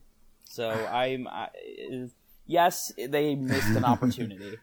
they missed an opportunity, but on the other hand, because well, because like uh, for example with um with OOO's, we did get that moment with uh Ankh, and they kind of kept it that way, even though he comes back every few years, but it's always like a temporary thing. Hmm. And you kind of just feel like, oh, Eiji's always on this quest for the probably for the rest of his life to Restore Ankh, yeah. restore Ankh, and he can somehow he he somehow it happens for like a day or something, and then it comes back. So it's still kind of that's kind of a way to like kind of dance around that, where you still have that mo that kind of notion that oh he still doesn't have his friend, and he's still kind of carrying around essentially his ashes. Well, I, I compare it like Kengo coming back, I didn't feel anything for, versus like whenever Nadeshiko comes back, I'm actually really happy. Hmm. Because Yeah. oh, that's right, N- Nadeshiko. if there's one thing that's more of a critique and less of a complaint, is that for the Fourze winter portion of the movie war there, um, I actually wish that was a narrative they put in the show proper, because seeing him try to be around Nadeshiko and then not knowing what to say and fumbling through his feelings, that was probably the most endearing part of his character was watching all of that. Yeah. Yeah, that worked really well. So do you want to move on to Wizard? I think it's about time we move on to Wizard. Let's move on to Wizard. So Wizard, I, from the get go, because you know with most of these things we'll see the suit before we see anything else. Yeah. To this day, one of my top five favorite Heisei suits. Like that suit, just like just like Double, it's so clean. And then like the reference there on the chest, like it's just like V3s but updated. Uh, I really and and there was kind of like this not quite, but kind of reminiscent of Faiz's thing going on in the helmet, where the visor is basically the whole face. Yeah. And then just stylistically, yeah, Yaz, you probably feel the same way. The way that they had to develop the fighting style for him of like, well, we're giving him these these collectible rings, but we can't ruin the rings by making him throw punches, so we're gonna have to make him kick centric. And then he's doing all these flip kicks and whatnot. And just the execution of him as a Rider, Wizard, I will definitely say, had a very strong first episode. I I feel like Wizard had a very bombastic first episode and I feel like that's one of those times where the soundtrack really plays well with what you're seeing on screen. Yeah. Um, to me, my favorite elements of the show were the soundtrack and the action.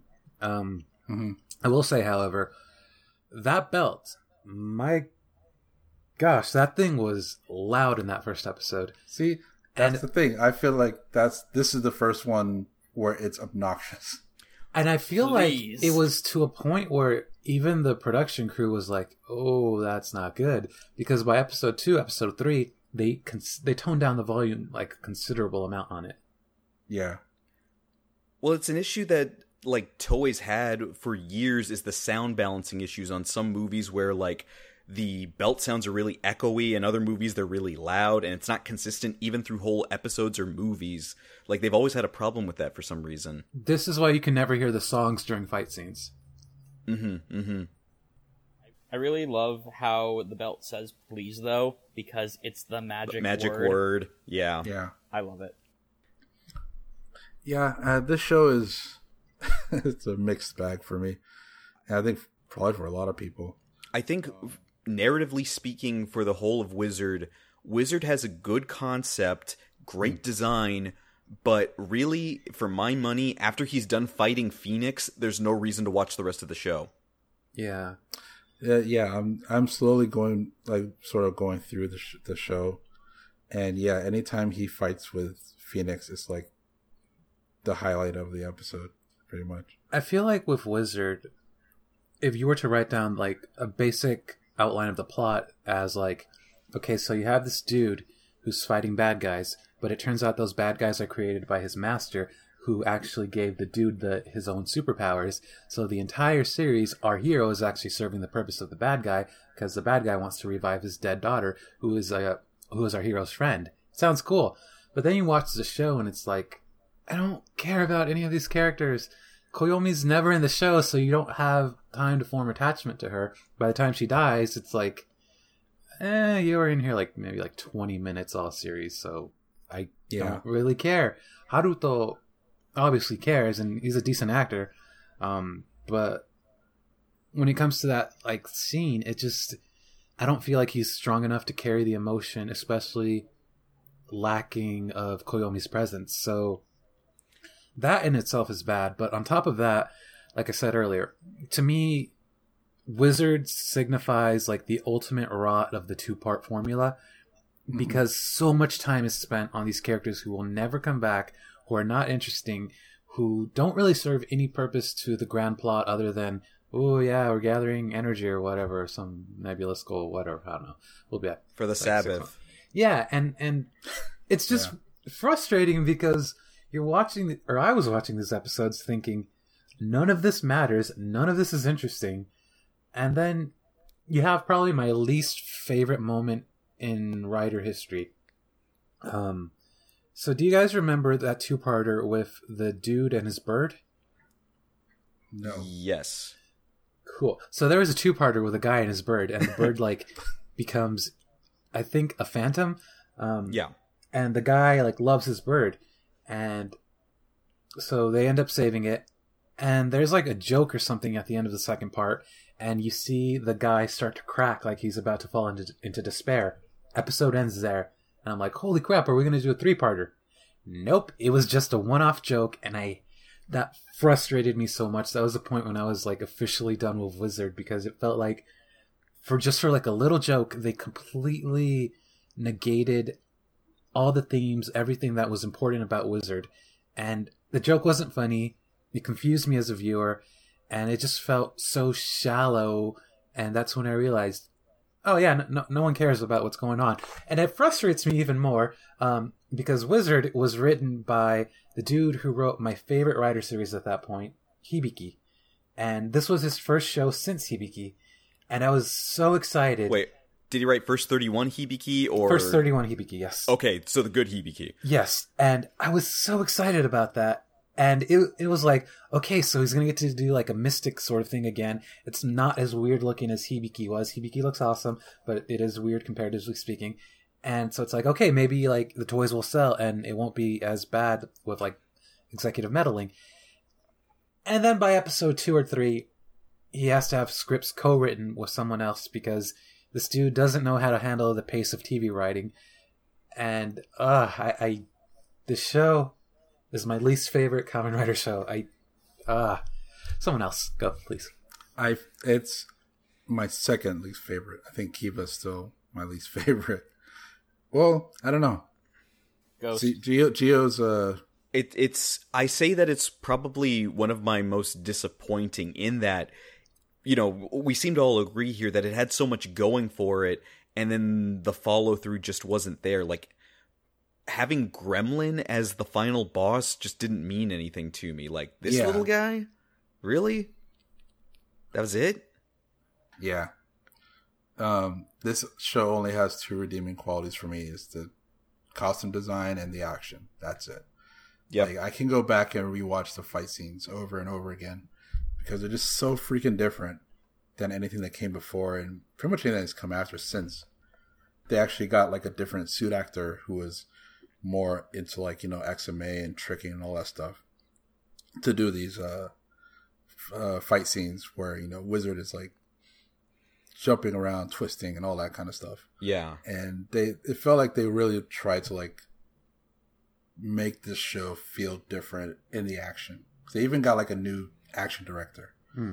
uh, the guy who just who just retired or just left Rider, the action director.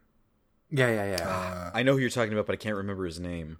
I forget his name, but he uh, stopped at Fourze and then came back at Ghost. So this new guy was here from like Ghost until Drive. It felt like it, it kind of felt like Go Busters to me, where they had like a new action director and new suit actors, and it was like just trying something new, and it felt like explosive, you know, Hmm. with all the action.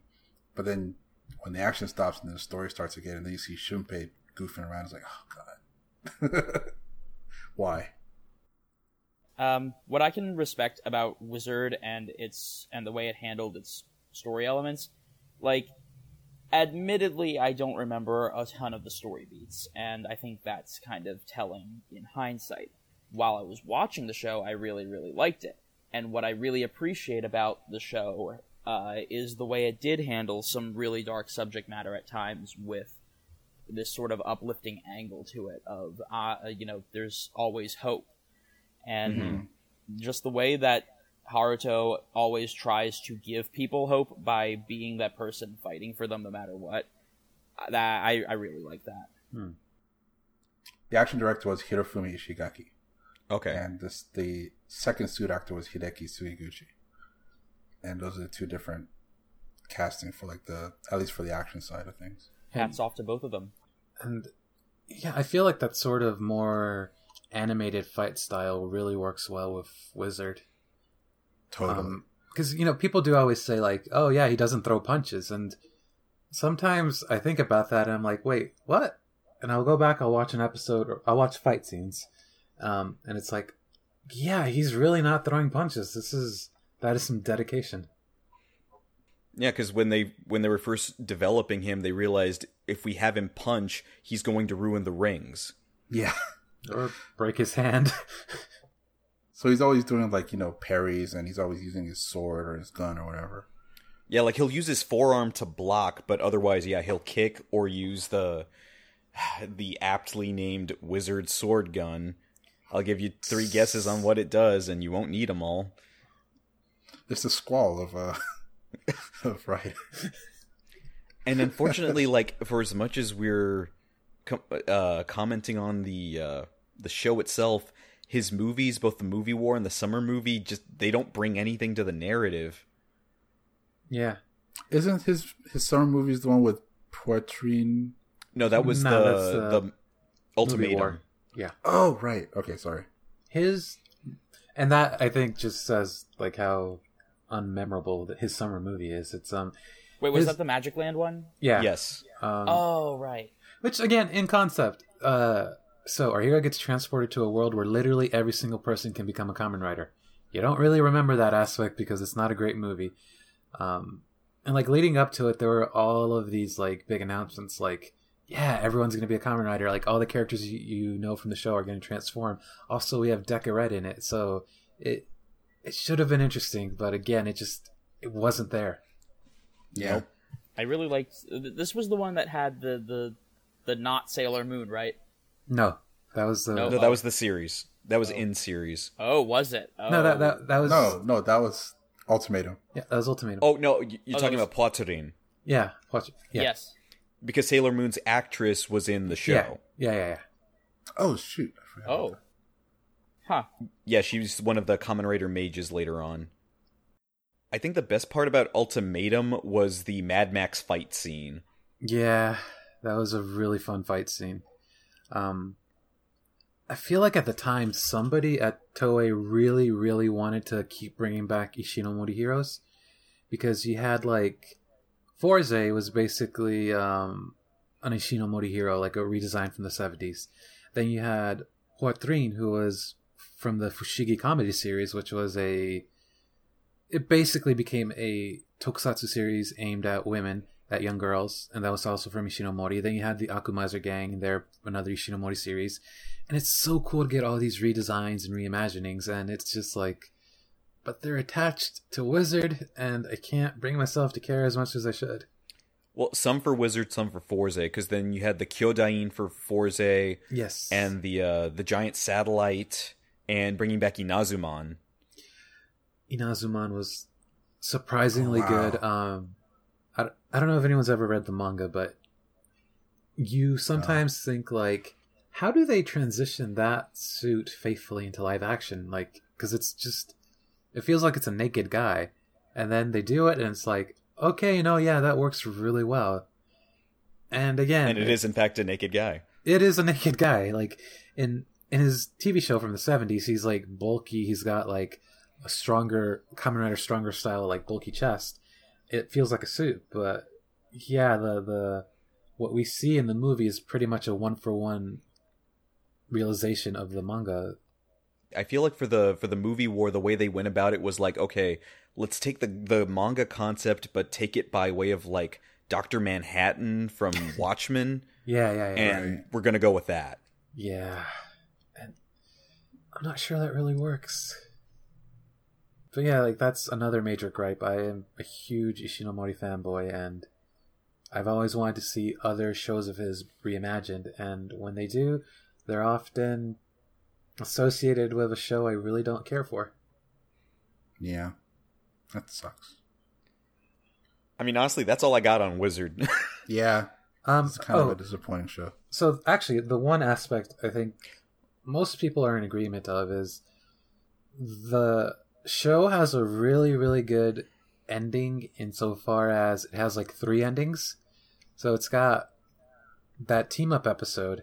It's got when Wizard defeats Gremlin, and then it has when Beast of all people defeats White Wizard.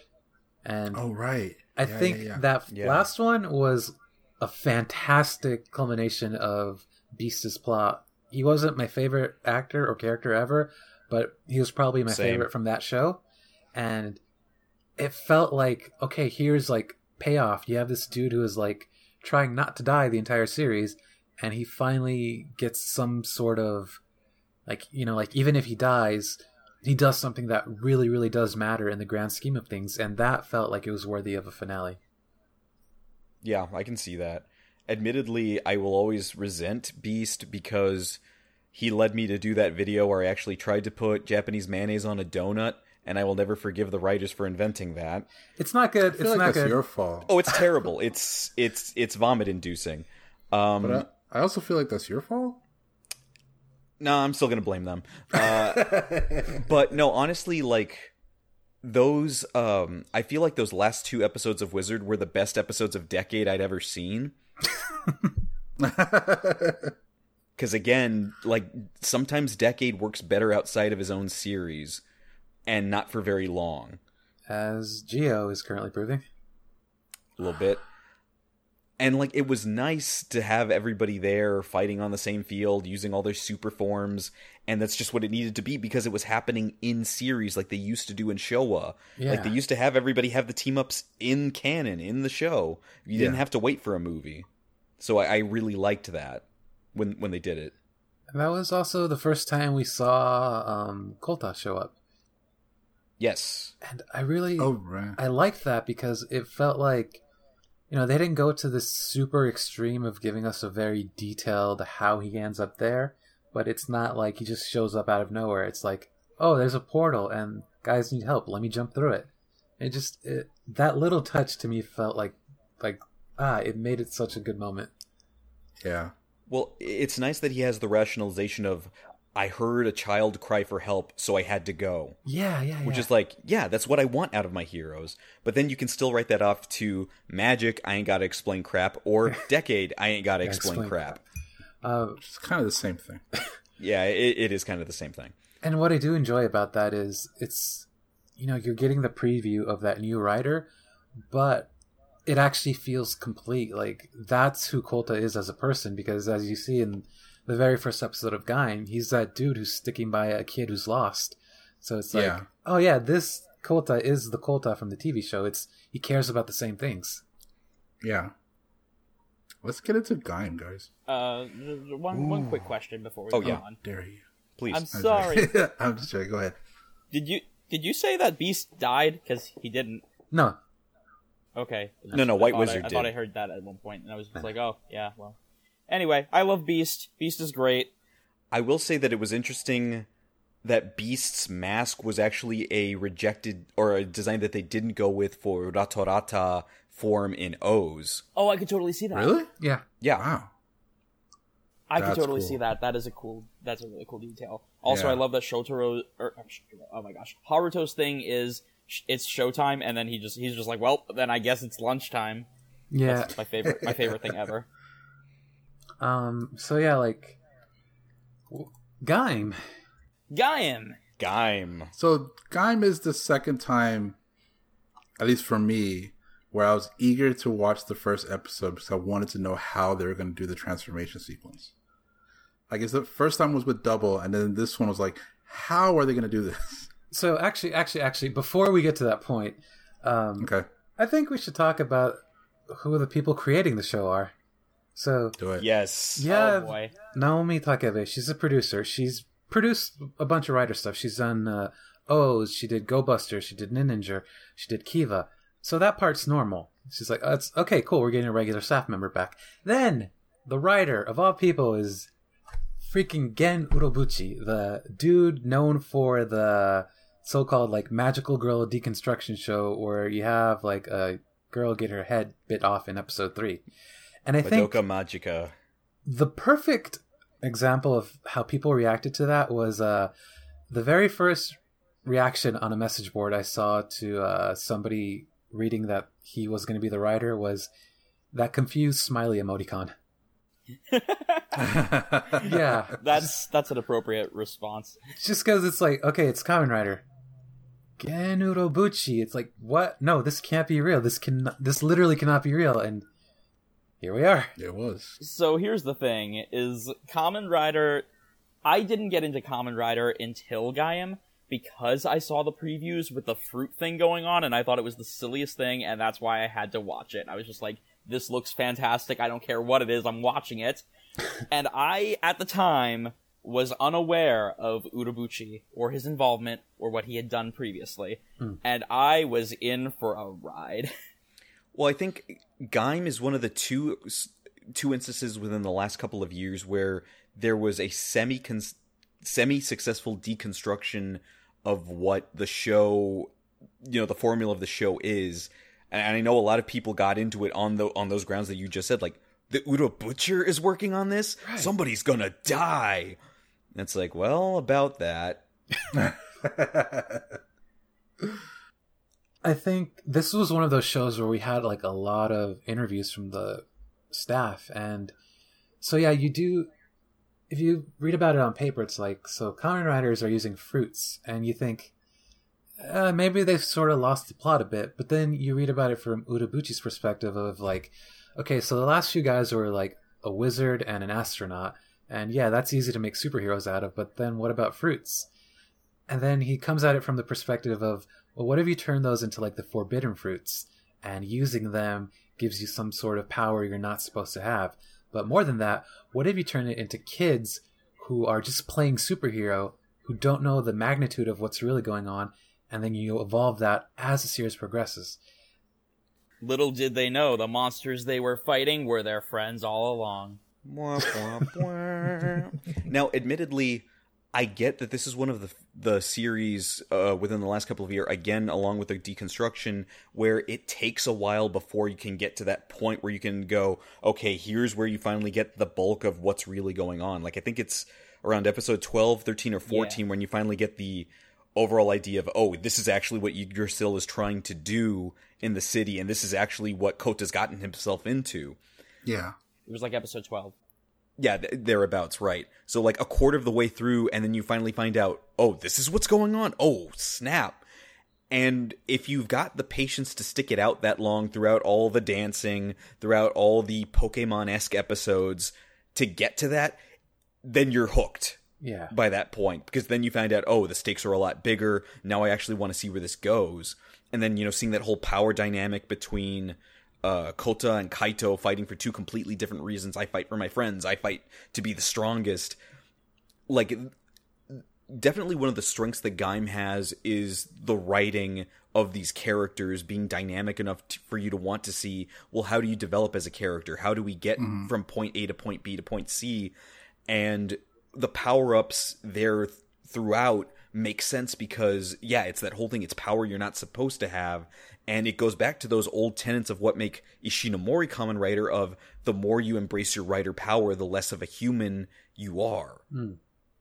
and I loved that aspect of it. That the more Kota accepted the power, the more that he was either willingly participating or some would say coerced into accepting the power. He realizes he's giving up more and more of his humanity, but he's doing it for the right reason.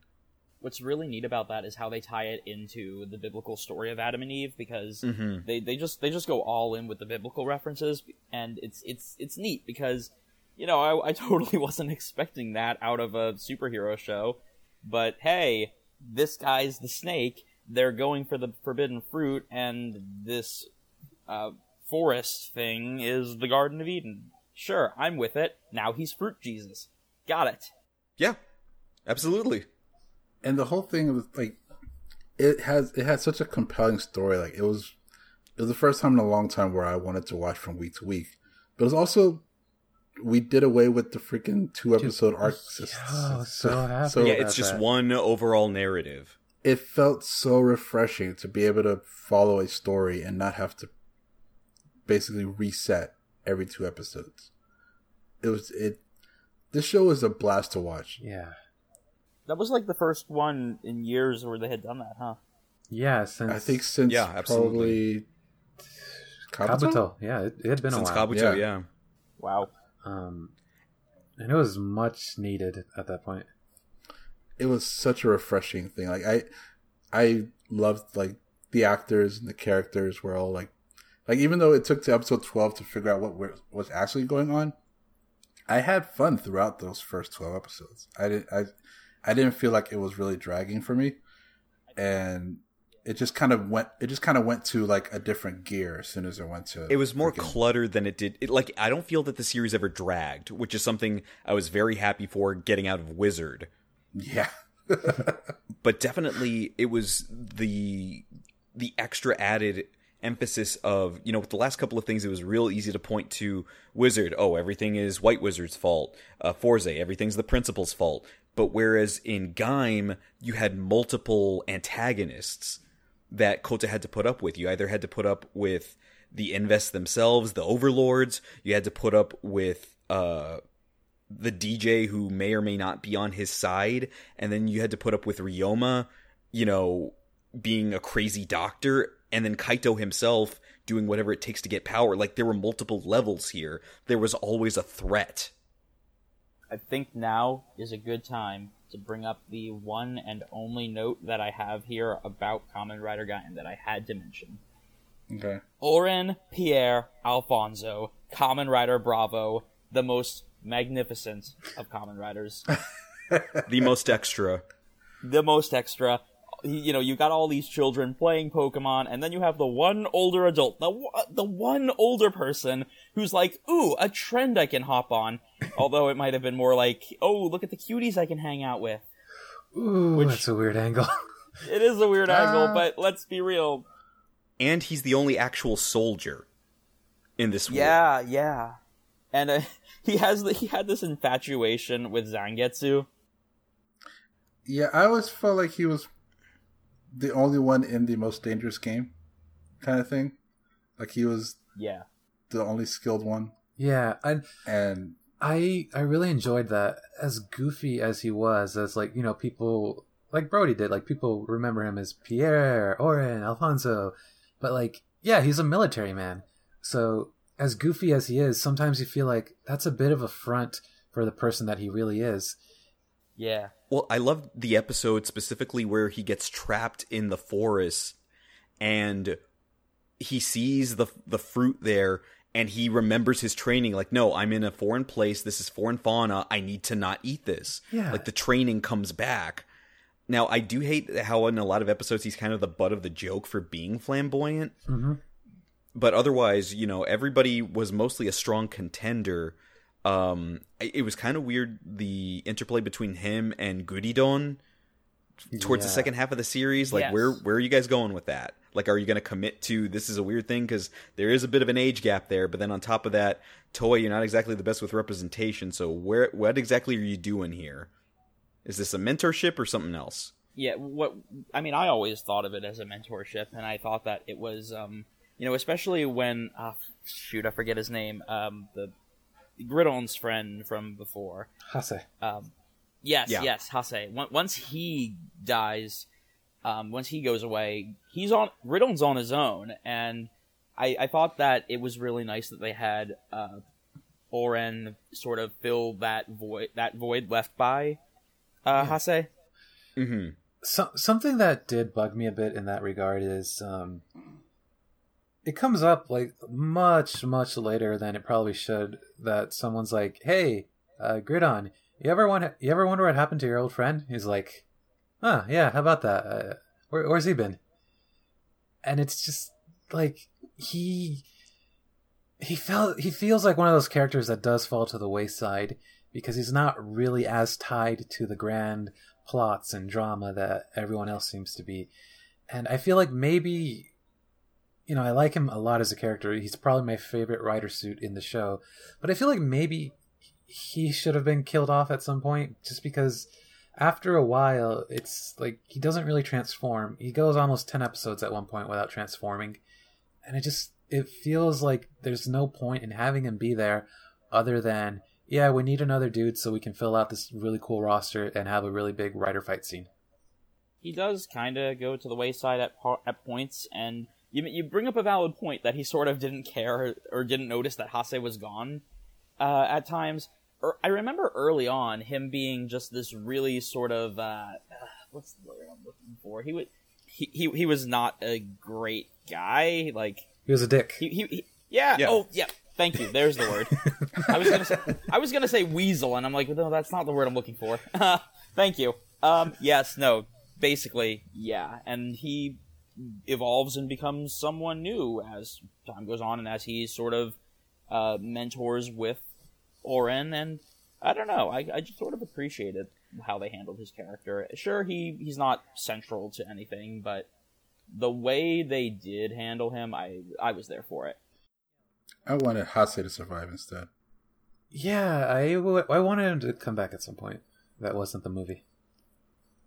Now, there's there's two things we have to talk about if we're talking about Gaim. One, it is arguably the best female character that we've ever had to be ah. able to transform in Yoko Minato. Ooh. Yoko is mm. great.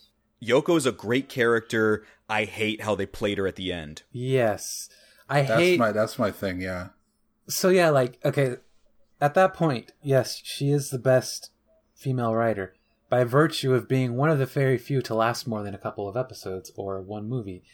But, yeah, like Josh said, the way they play her towards the end, like, she goes from being scheming and, like, wanting to be in power, be next to somebody who's in power, just to, you know, wanting to be behind Kaito, not necessarily the person who's going to be the strongest. And ah, like I don't like how she basically dies and like he's like, yeah, whatever. Like he doesn't care. And it feels like such a waste of a really fantastic actress, suit, and character. And yeah, there there are problems I have with her. Now, admittedly, when it comes to Yoko, though, the reason that she does that, I, I look into later, is because they were going into this whole Sengoku era thing. Was Yeah, yeah, specifically yeah. they were they were trying to make Kaito be Nobunaga, and Nobunaga had his right hand lady who died for him too. So that's what they were playing with there. So I get it was a kind of a callback to a trope that Japanese fans would know, but if you don't know that information, it comes off really hollow. I feel like Yeah. even if you do know that information, it's like, okay, cool, but is Rider with its history of female characters really the best place to do that? Just because it feels like, yeah, it, it's a thing that does happen in literature in Japan, but like, we had a very strong character here. Could you maybe not have changed it a little bit towards the end?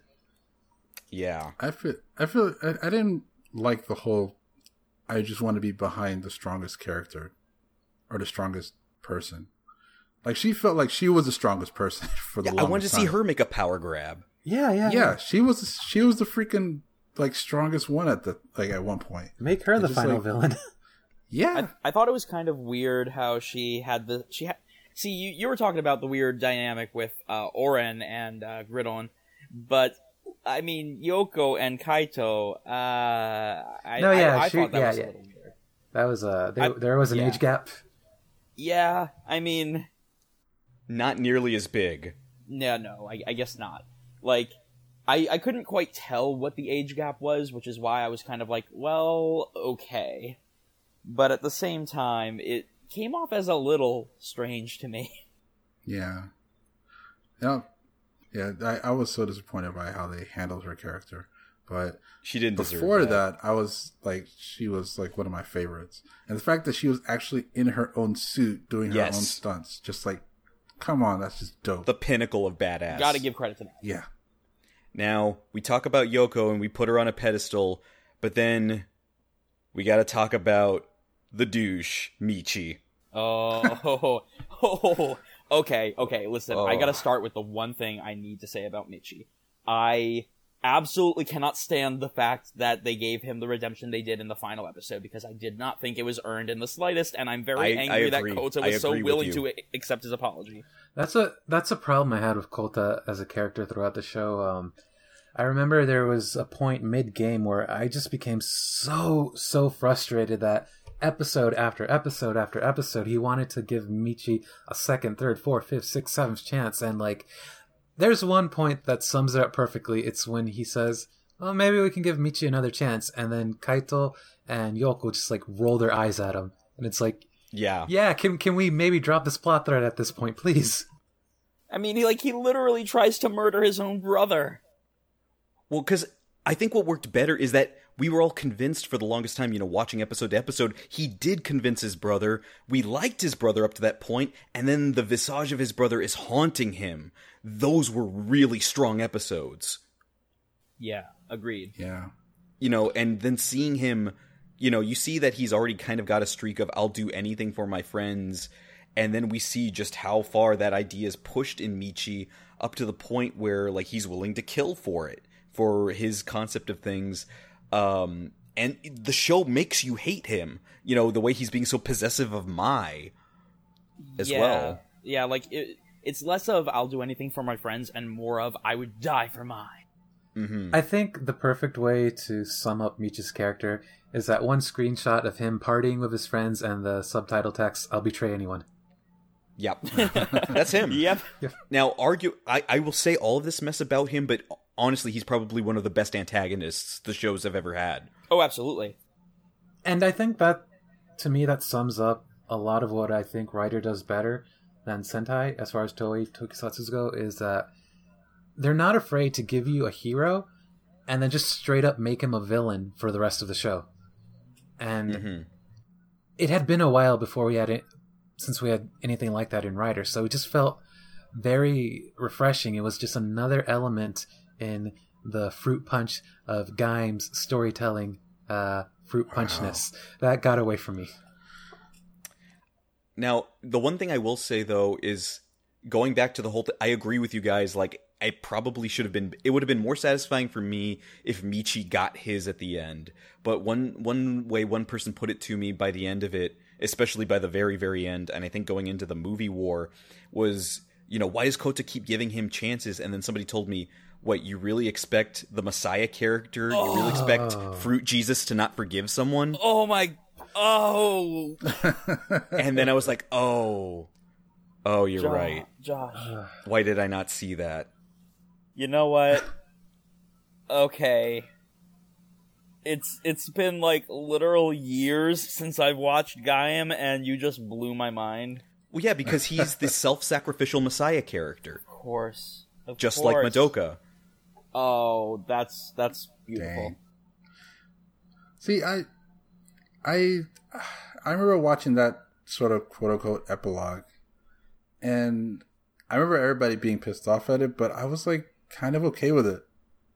And I remember thinking, like, because you see him like at the end of the show, and he's kind of isolates himself from everybody else, and everybody else trying to kind of trying to tell him to come on and join, and he's kind of just on his own, kind of depressed and stuff. And then he gets visited by the Messiah or whatever, and then, and then all of a sudden he gets a wardrobe change, and he kind of resembles uh, Comrade Black almost in a way. And then they him and him and Gaim fight side by side, and I don't know. By the time they saw them like running towards the bad guy and they're fighting, I was just like, you know what? I'm cool with this. He, he's he's getting a second chance. Uh, his friend is by his side. I don't know. I, I, I was okay with that turnout. I feel like maybe I would have been more okay with that if I don't know. Maybe we got, and this only would have been okay in retrospect if we had gotten a guy in Gaiden that focused on his character like going through some sort of redemption arc. Yeah, it did. It, Yeah. it was very quick. Because there were actually plans to do a third series of Gaiden Gaiden movies, um, but I guess maybe They the could have done it. the second set maybe didn't sell as well. Um, Mm. because with the second set, there was a questionnaire that said, "Hey, like if we made a, a third series, like who would you guys want to see come back?" And it was like Yoko, uh, Michi, a bunch of like Orin, a bunch of other characters, and like like Michi, I think really needed his own feature. Yeah. Agreed. Yeah. and I think it goes to it, it. It just goes to show, you know, I talk about how much I hate Michi and how much I I did not forgive him and whatnot, and just the fact that I have such a powerful and not just me, just the fact that there is such a powerful reaction surrounding Michi's character, it shows how good of a character he is. And how good of an actor the actor was That too. uh, Yeah. portraying that. The other thing that I liked about Gaim compared to other series is, you know, when you think about the formula of, you know, Sunday morning tokusatsu, it's kind of this thing of, you know, if I stop to think about it, like Power Rangers is an example of this. You know, if I don't live in Angel Grove, I'm actually probably pretty okay. Because the monsters only seem to attack here. Whereas in Gaim, they address the fact that no, this forest is invading here underneath Yggdrasil, but it's going to affect everybody. And then eventually you get to the episode where, because of the overlords, the nuke U.S. gets nuked. Yeah, Yeah, that I remember having such a strong reaction to that. Um, same. not just because America got nuked, because but there's this one point where you see these missiles heading towards the Overlord, and like he just stops them in midair, and I recall it being like a, a low angle shot, and just something mm-hmm. about that really shows off the magnitude of his power, and something Gaim really did well was it had the ability to show scenes where characters were actually, or it felt like they were actually in danger, like with early on with mm-hmm. Zangetsu in when everyone goes through the forest, he's fighting people and he's beating them off with a shield, but he's actually like actually beating them quite badly. And I remember thinking, "Oh crap, I'm actually fearing for some of my favorite characters in here." And that doesn't Yeah. happen often in Rider. Yeah, you're totally right. There was definitely stakes in this show, and they showed it. They showed it progress really well throughout the episodes, to the point where it's just yeah, you. It almost it. At one point, it almost became Game of Thrones esque. A little bit, yeah. yeah, Now, admittedly, I can't really say much for the summer movie because it doesn't bring anything to the narrative. I can't say anything about the movie war because it doesn't really bring anything to the narrative. The only movie I can comment on is Heisei versus Showa. oh yeah, Heisei versus Showa. featuring Super Sentai. featuring Super Sentai. Oh yeah, I this is where about this is where this is where there. it becomes more of a Kamen Rider movie than a Kamen Rider Sentai movie. Mm-hmm. yeah. Yeah, Oh wait, no, it was the Tokyugers in that one, right? Yeah. yeah. Oh wow, that was you're right. That was the same year as Tokyuger because they did the crossover. Right. Yeah, and I feel like that TV show crossover crossover was the better of the two crossovers they had that year. Oh, totally. Well, it was worth it for Zangetsu looking out the window and being like, "What do you mean? There's a giant robot out there?" That was the greatest moment. And that was the greatest moment. He just looks back and gives like an incredulous like smile, like he has no idea what he just missed. yeah. I mean, so that that moment was great. Although I, I rank it slight, very slightly below the moment where they where the Tokyugers and Gaim transform at the same time, and Yeah. and they're just like, it is Looking is at that each an other. Orange, and they- he's just like, what what are these trains doing here? and then we can't miss the Kikaider team up. Oh yeah, Oh, we can. That- we can. We can. Yeah. Gaim was full of crossovers, wasn't it? A little bit. Uh, Now, I have to give credit where credit is due because they brought back Hiroshi Fujioka there for Heisei versus Showa. Yes. Although everybody's rationale for fighting is bull. Mhm. Because you're going to try and tell all of us, like, all you Heisei Riders, you're too motivated by death, not like us Showa Riders. It's like V3, you, Your your, family- your opening theme is literally about you avenging your family. It's in the song. X your, your song. song X your song talks about you avenging your dead dad. Like you guys are all you started it. X, your girlfriend was killed. Amazon, your best friend was killed. Stronger, your your sidekick was killed. Everyone, your death Z everywhere. Cross, your best friend was killed. Z Cross, your series was killed before it happened. I know. And it's like Wow. we're not gonna pull it. We're not gonna pull the punches. It, yeah, Like you're gonna come into my house and you're gonna tell me what's wrong with me when you're literally doing that right now.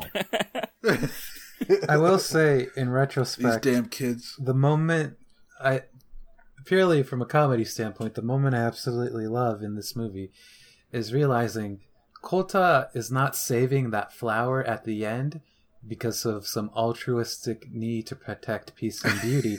He's saving that flower because he is a Rider based on a plant, and that flower is a plant, and they have some sort of weird connection going on. Not because he's like this peaceful, loving dude. He just wants to protect plants. Uh, I thought it was. bec- I thought. I thought he saved the plant because of a poll on on a website. I just like that we got to revisit Kusaka for a second, if only to piss off Takumi one more time. That was another thing. Like you brought back all of these Riders, and uh, I, I feel, Wait. yeah, that's the that's the movie Takumi came back. That's the movie X came back. Oh, I thought that was a.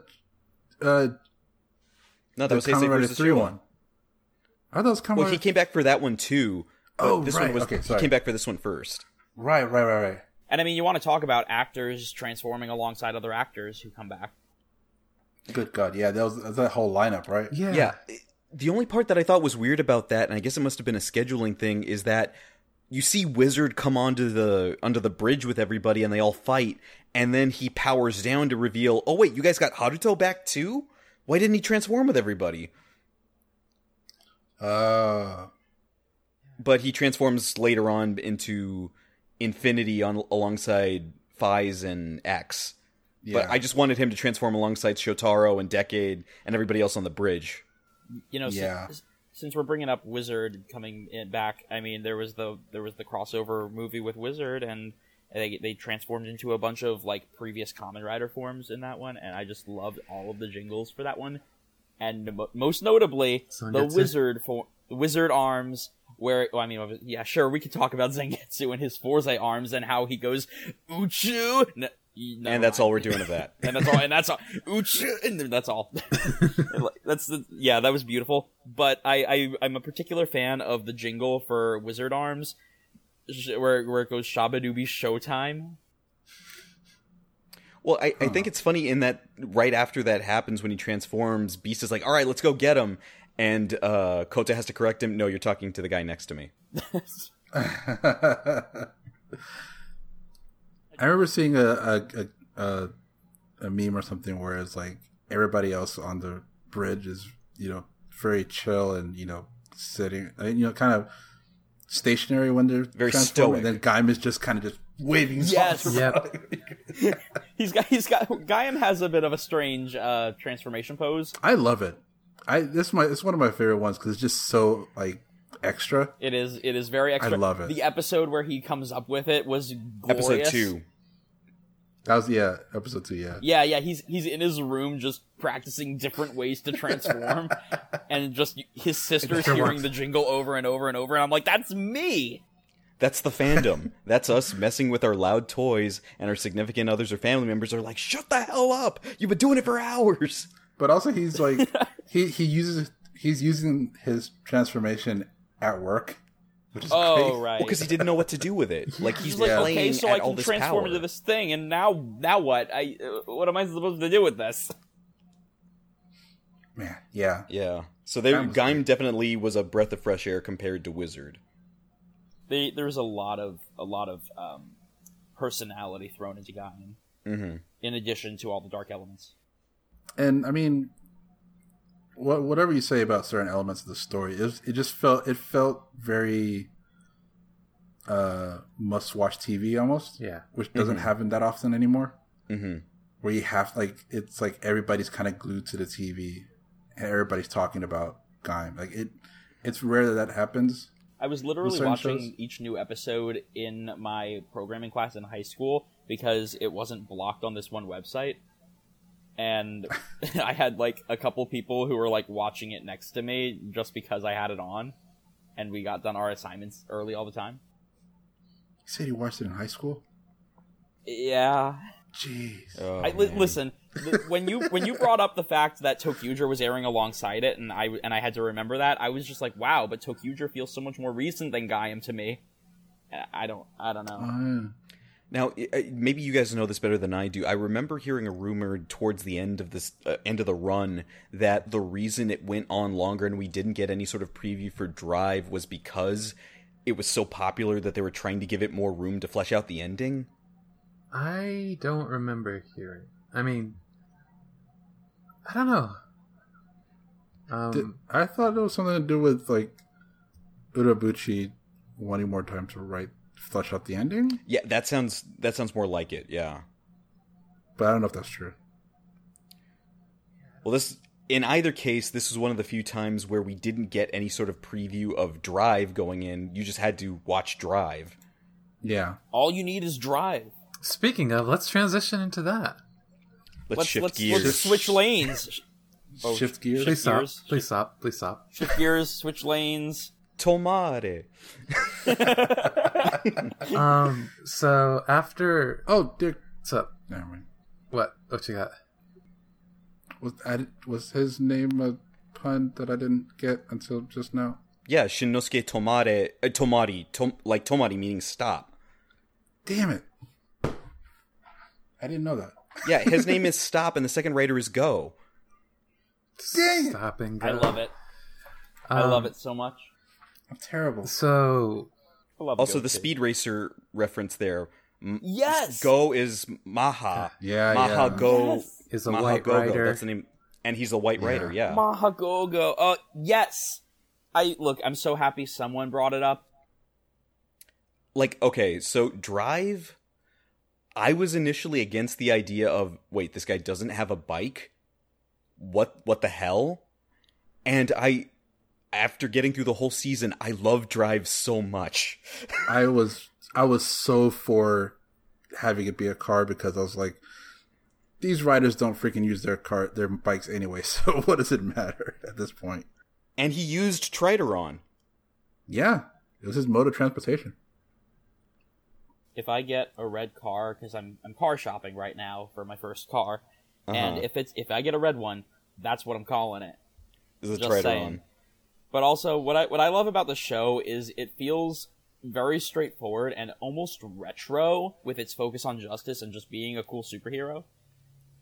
I, I don't know exactly if that's the right way to put it, but I- think Gaim is Gaim was one of those series where there were too many gimmicks going on, but then eventually they had to focus on the story. I kind of feel like it was the same thing going into Drive, where for me, the, the, there's certain things that'll keep you watching for a bit, but it's not really until they're done introducing all the shift cars within the first like 15 episodes that the series really has a chance to breathe and be its own show. I okay, so coming off of Gaim, which is an amazing show, maybe not my top three, but it's a really great show. And then knowing that Drive was going to be written by the dude who did Double, the dude who did Kyoryuger, the guy who produced Kyoryuger was doing Drive. I, I had such high expectations. I liked the Tridoron thing. I wasn't really against a rider without a bike because, I mean, really, do they ride bikes? Um, boy, I did not like Drive like right from the get go. Uh, I came around to liking the theme song, but the first time I heard it, like I watched it live, it was like, ah, this is kind of bland. And then I watched the first episode, and it's like, ah, I don't, I don't really like these characters. And I kept watching, and I was waiting for that to change. Like the first episode of Gaim felt very generic, very bland, um, but it got a lot better very fast. That never happened with Drive for me. I the characters reminded me a lot of of Wizard in that they were very goofy, but it didn't feel like they added to the show in the way I think the production team wanted it to wanted them to be. I I didn't really like the cases, which is a shame because it's it, you know it's it's a, a a cop show, so of course it has to be case by case, which sucks because right after Gaim that had broken the two episode format, we're back to it, and right. it's a lot of. Okay, I will say I like the case the individual cases in Drive a lot more than I do in Wizard because I feel like they fit the narrative a lot better. But I don't know, I just I found it very hard to connect with any of the characters in Drive.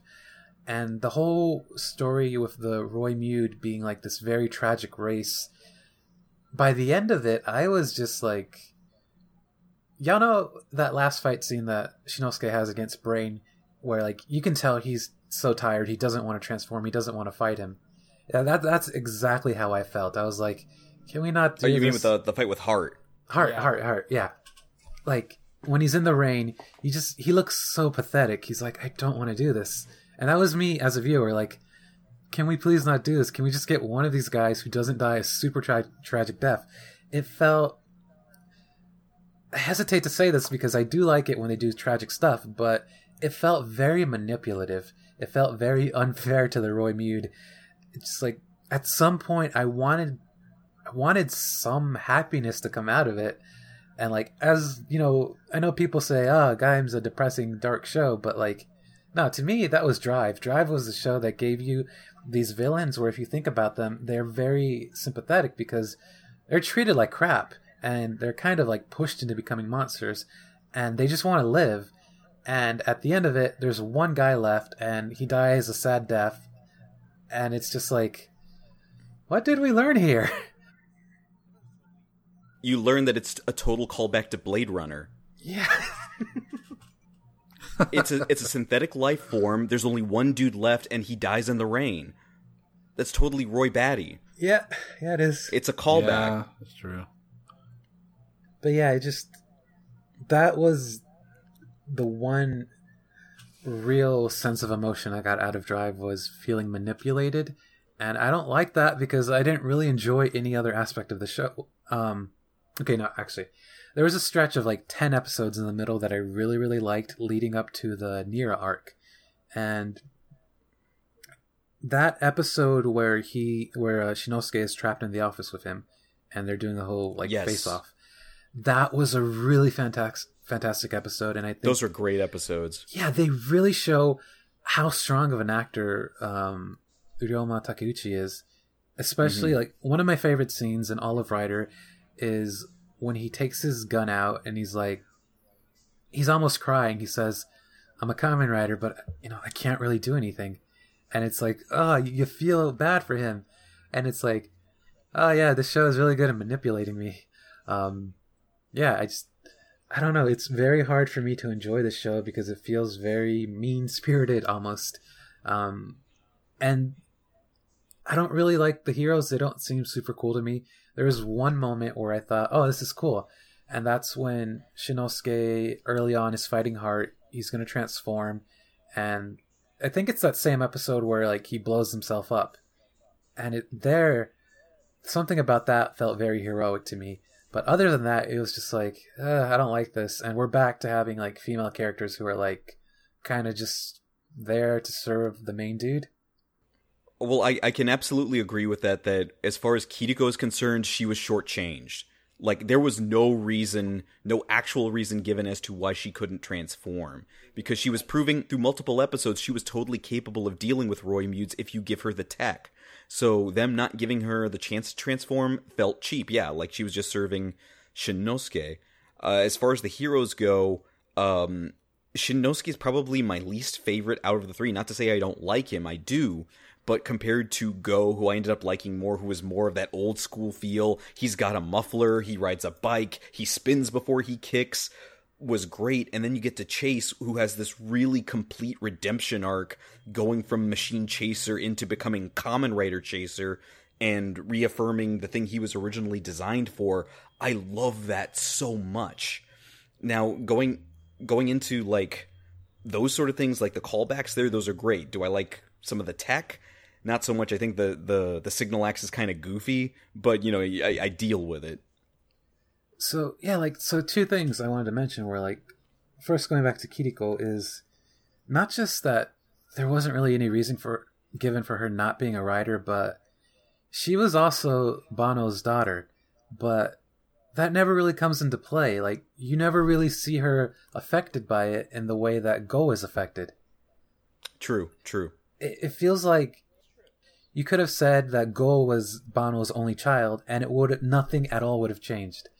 Um, so second point was Chase is wow. When he transformed into a Kamen Rider, I felt nothing, and that was the point when when I realized, oh, oh, this show is not doing it for me, because there was a ton of lead up to what should have been a very important moment but even when within the episode, I remember it didn't feel like the climactic moment of that episode. It felt like it it was happening off to the side while the main action was going on elsewhere, and it was just like, I don't know if the show knows how to handle itself. Well, I, I like I had the exact opposite reaction. I thought it was really well deserved when he did transform, and not only is he able to do that, and he's won over Shinnosuke for defending Kiriko, but now he's got to prove himself to Go, who just has this slight against him. But that also goes into those whole episodes where Go has to act like a villain. Yeah. Uh, for like I, I think it's like six or so episodes before he can finally reveal, no, I was just trying to find out more about what Banno was trying to get going. But aside from that, it's like I Gaim Gaim was one thing like I really enjoyed it, but Drive has it for me in that I got to watch the very last episode as it aired there in Japan. Because that, that was the oh. first time I got to go to Japan Yeah. and check stuff out for myself. So it was interesting because looking around for drive stuff, like it, it's the end of the season when I got there, so they were already starting to put up stuff for Ghost, and I was desperately trying to find a Mach Driver, and everybody had them marked up like, no, we we know this is the chase thing. Everybody wants this. We, you're not going to get it for cheap. you, you know about Kiriko, um, they they literally had a scene where they show that she was the first choice to be Kamen Rider Drive, and then she tries to transform and it just doesn't work, and that that was just a shame. What What's kind of worse is like, isn't this the season where like the belt's alive? So, dude, you're kind of a dick. It wasn't about him though. It was about I don't know. Uh, I was just too weak to handle the power. I don't know. Well, see, that doesn't that doesn't hold up to scrutiny on on two fronts. One, it's like, well, if she's not strong enough, she can train. We clearly had a whole training montage back in OOO's for Goto to become Birth. Yeah. So it's not like you can't do that. And then second, yeah, like you're bringing up, like Mr. Belt, aren't you a piece of machi- machinery? Can't we just tune you different to work with Kiriko? Yeah. Like we can fix this. she really should have had her moment. Like, if ever there was a time to do a female Kamen Rider, she should have had her moment. Yeah. Even even if it just in a movie, even if just in a movie, just at all, having Kiriko be a Kamen Rider would have been amazing. That is like my biggest complaint about the whole show because I actually really like uh, Go and Chase's arc.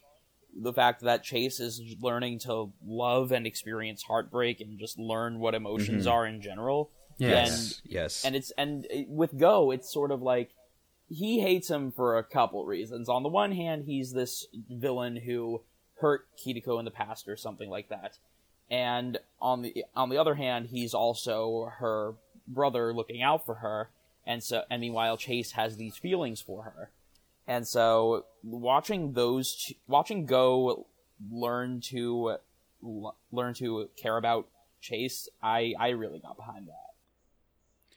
It's it's one thing that I hate uh, specifically for a, a season like this where like it's no it's no like secret that Kiriko's actress actress is very attractive but it was like towards the second half you're right like go is the only one who has ownership of taking on banno directly and then we have to take a sideways step for a second just to put kiriko in a wedding dress with legs showing for chase to save her.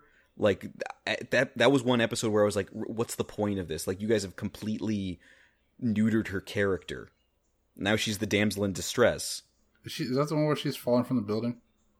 Uh it I don't think it was that specific. She was kidnapped. Oh, oh okay. And it was within like the last ten episodes or so.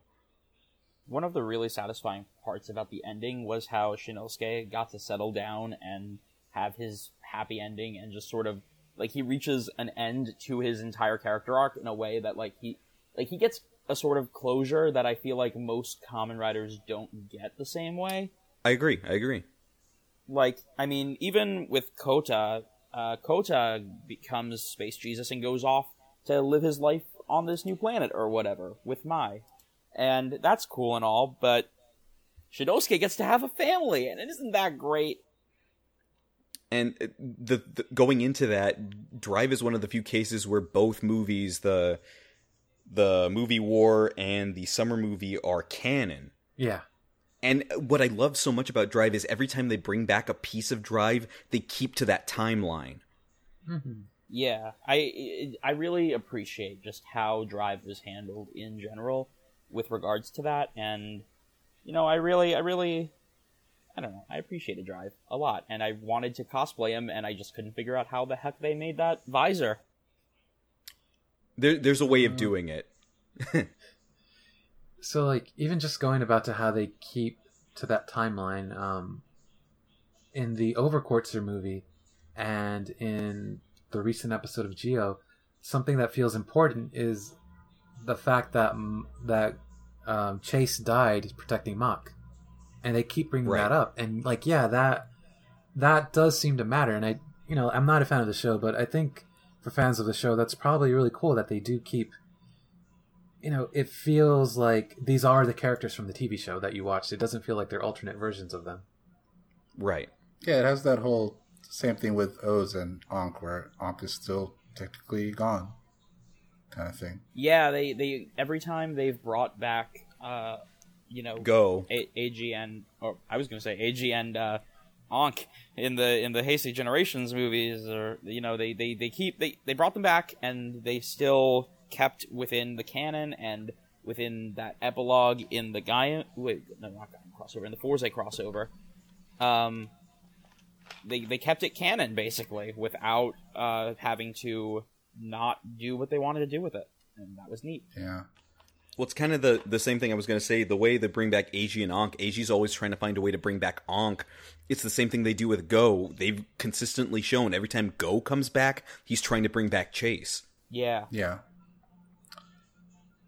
yeah, I don't really have too much else to say about Drive. Uh, uh, there was also the the Kamen Rider three and Kamen Rider four spin-offs. Oh yeah, yeah, yeah. I liked Kamen Rider four just because it kept killing Go, and I remember at that point in the show, Go was kind of frustrating. so I'm like, I get that. Uh, I'm cool with this. That. I just like seeing Takumi back again. That was cool. That. was nice. It was cool seeing Takumi back, and I was actually more cool with Kamen Rider 3 than I thought I'd be. Like I actually ended up liking the design. I love that suit design. The design is design and his car too. And his song. Who's that guy? Um, mm-hmm. I also really, really loved Kamen Rider 4's suit design. That was probably my favorite of from like that little series.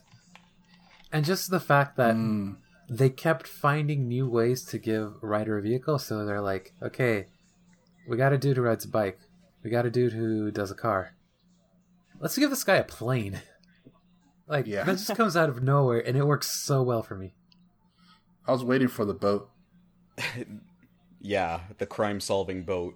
Yeah. the last thing that I wanted to mention was uh, just just hats off to that to that uh, Carranger reference because Yes. cars. Yeah. Yeah. the roll call episode. Well, okay, there were there were two roll calls that the, he threw back to. One was Carranger, and the other was um Ranger? no no no it was it was a Metal Hero series. It was uh I think it was Winspector. Oh, Winspector. yeah, Winspector Yeah, yeah, yeah. When he transformed. Inside the car. When car, he yeah, yeah. in the car. Yeah.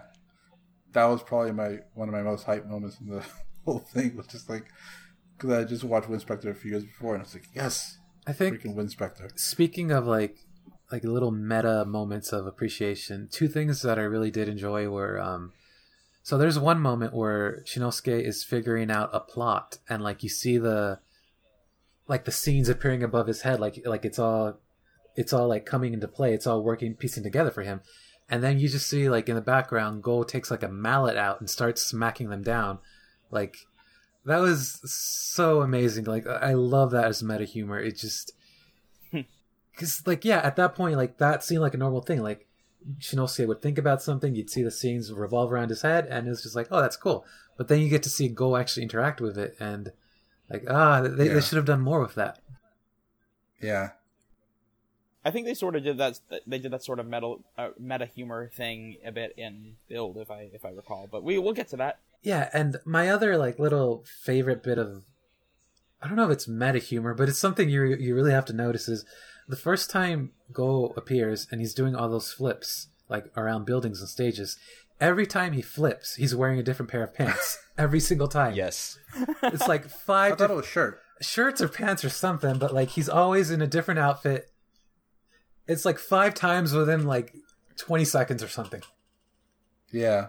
you know last year i was doing this motion capture class and i and the one day we uh i directed this one guy to do the mock uh it was it wasn't the transformation pose it was his roll call pose and so i have motion capture data of that now cool. and the other thing around that was humor wise, specifically for the Chaser v Cinema.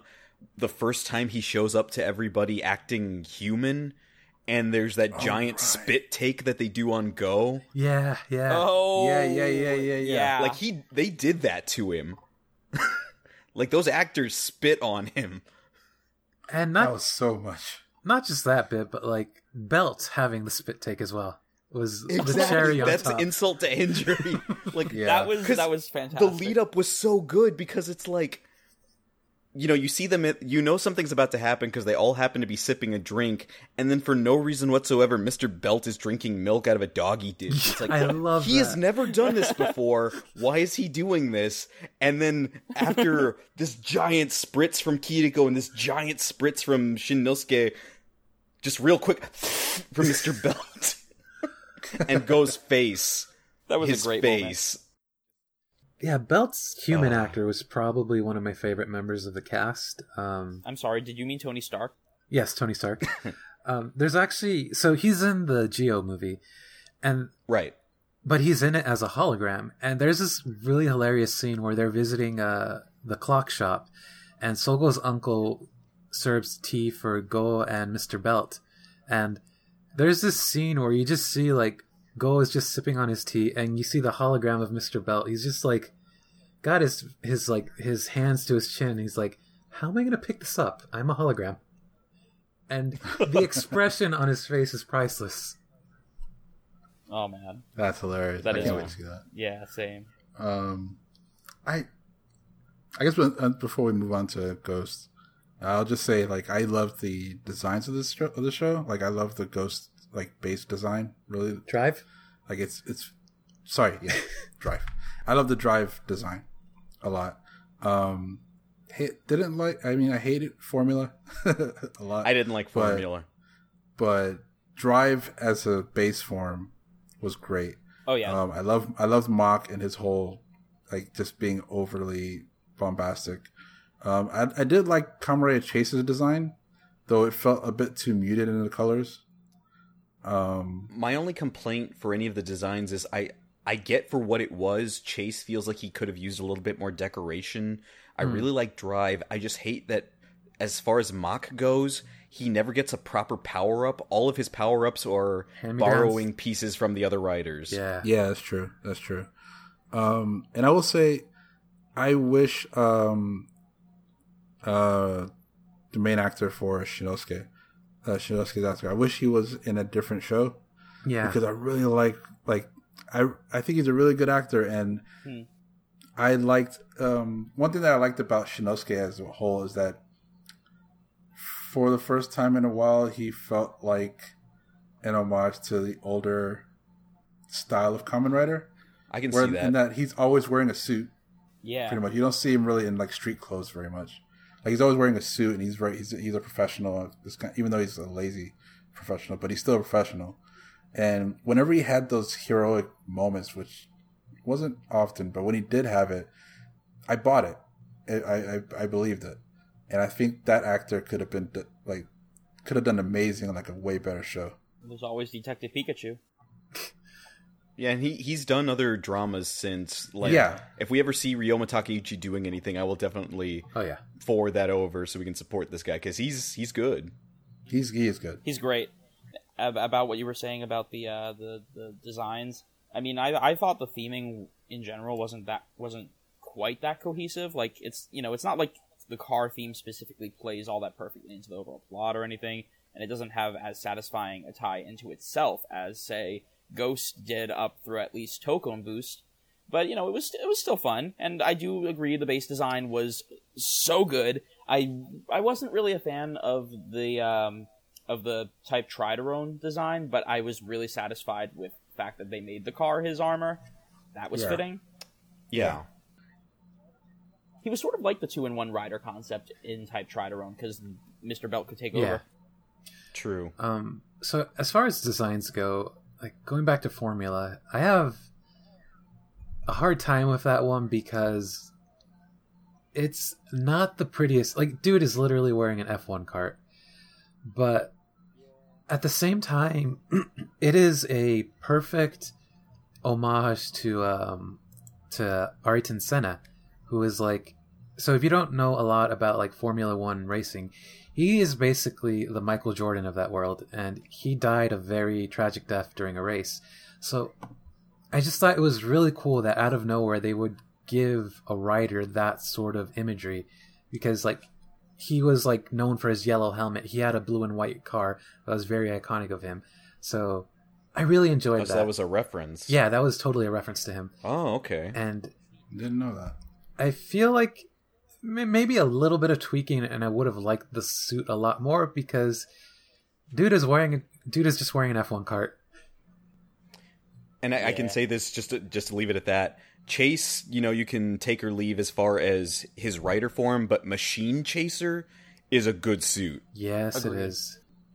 Okay, uh, and since this is getting a little bit long in the tooth, uh, we're gonna cut this off at part two.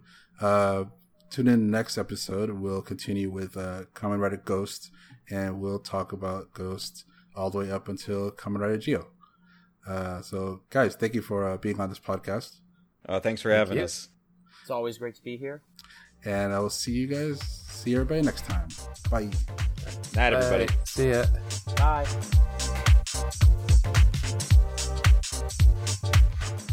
The TokuNet podcast is the official podcast of the Tokusatsu Network, your best resource for official tokusatsu news and media. If you like our podcast, please rate and review us on your favorite podcasting platforms such as iTunes or Stitcher. You can also support us on Patreon at patreon.com forward slash the Tokunet, where if you're at the rider tier level or higher, you can get early access to episodes and more. Team Tokunet will always be online on Twitter, Facebook, Instagram, YouTube, and of course our website, tokusatsunetwork.com.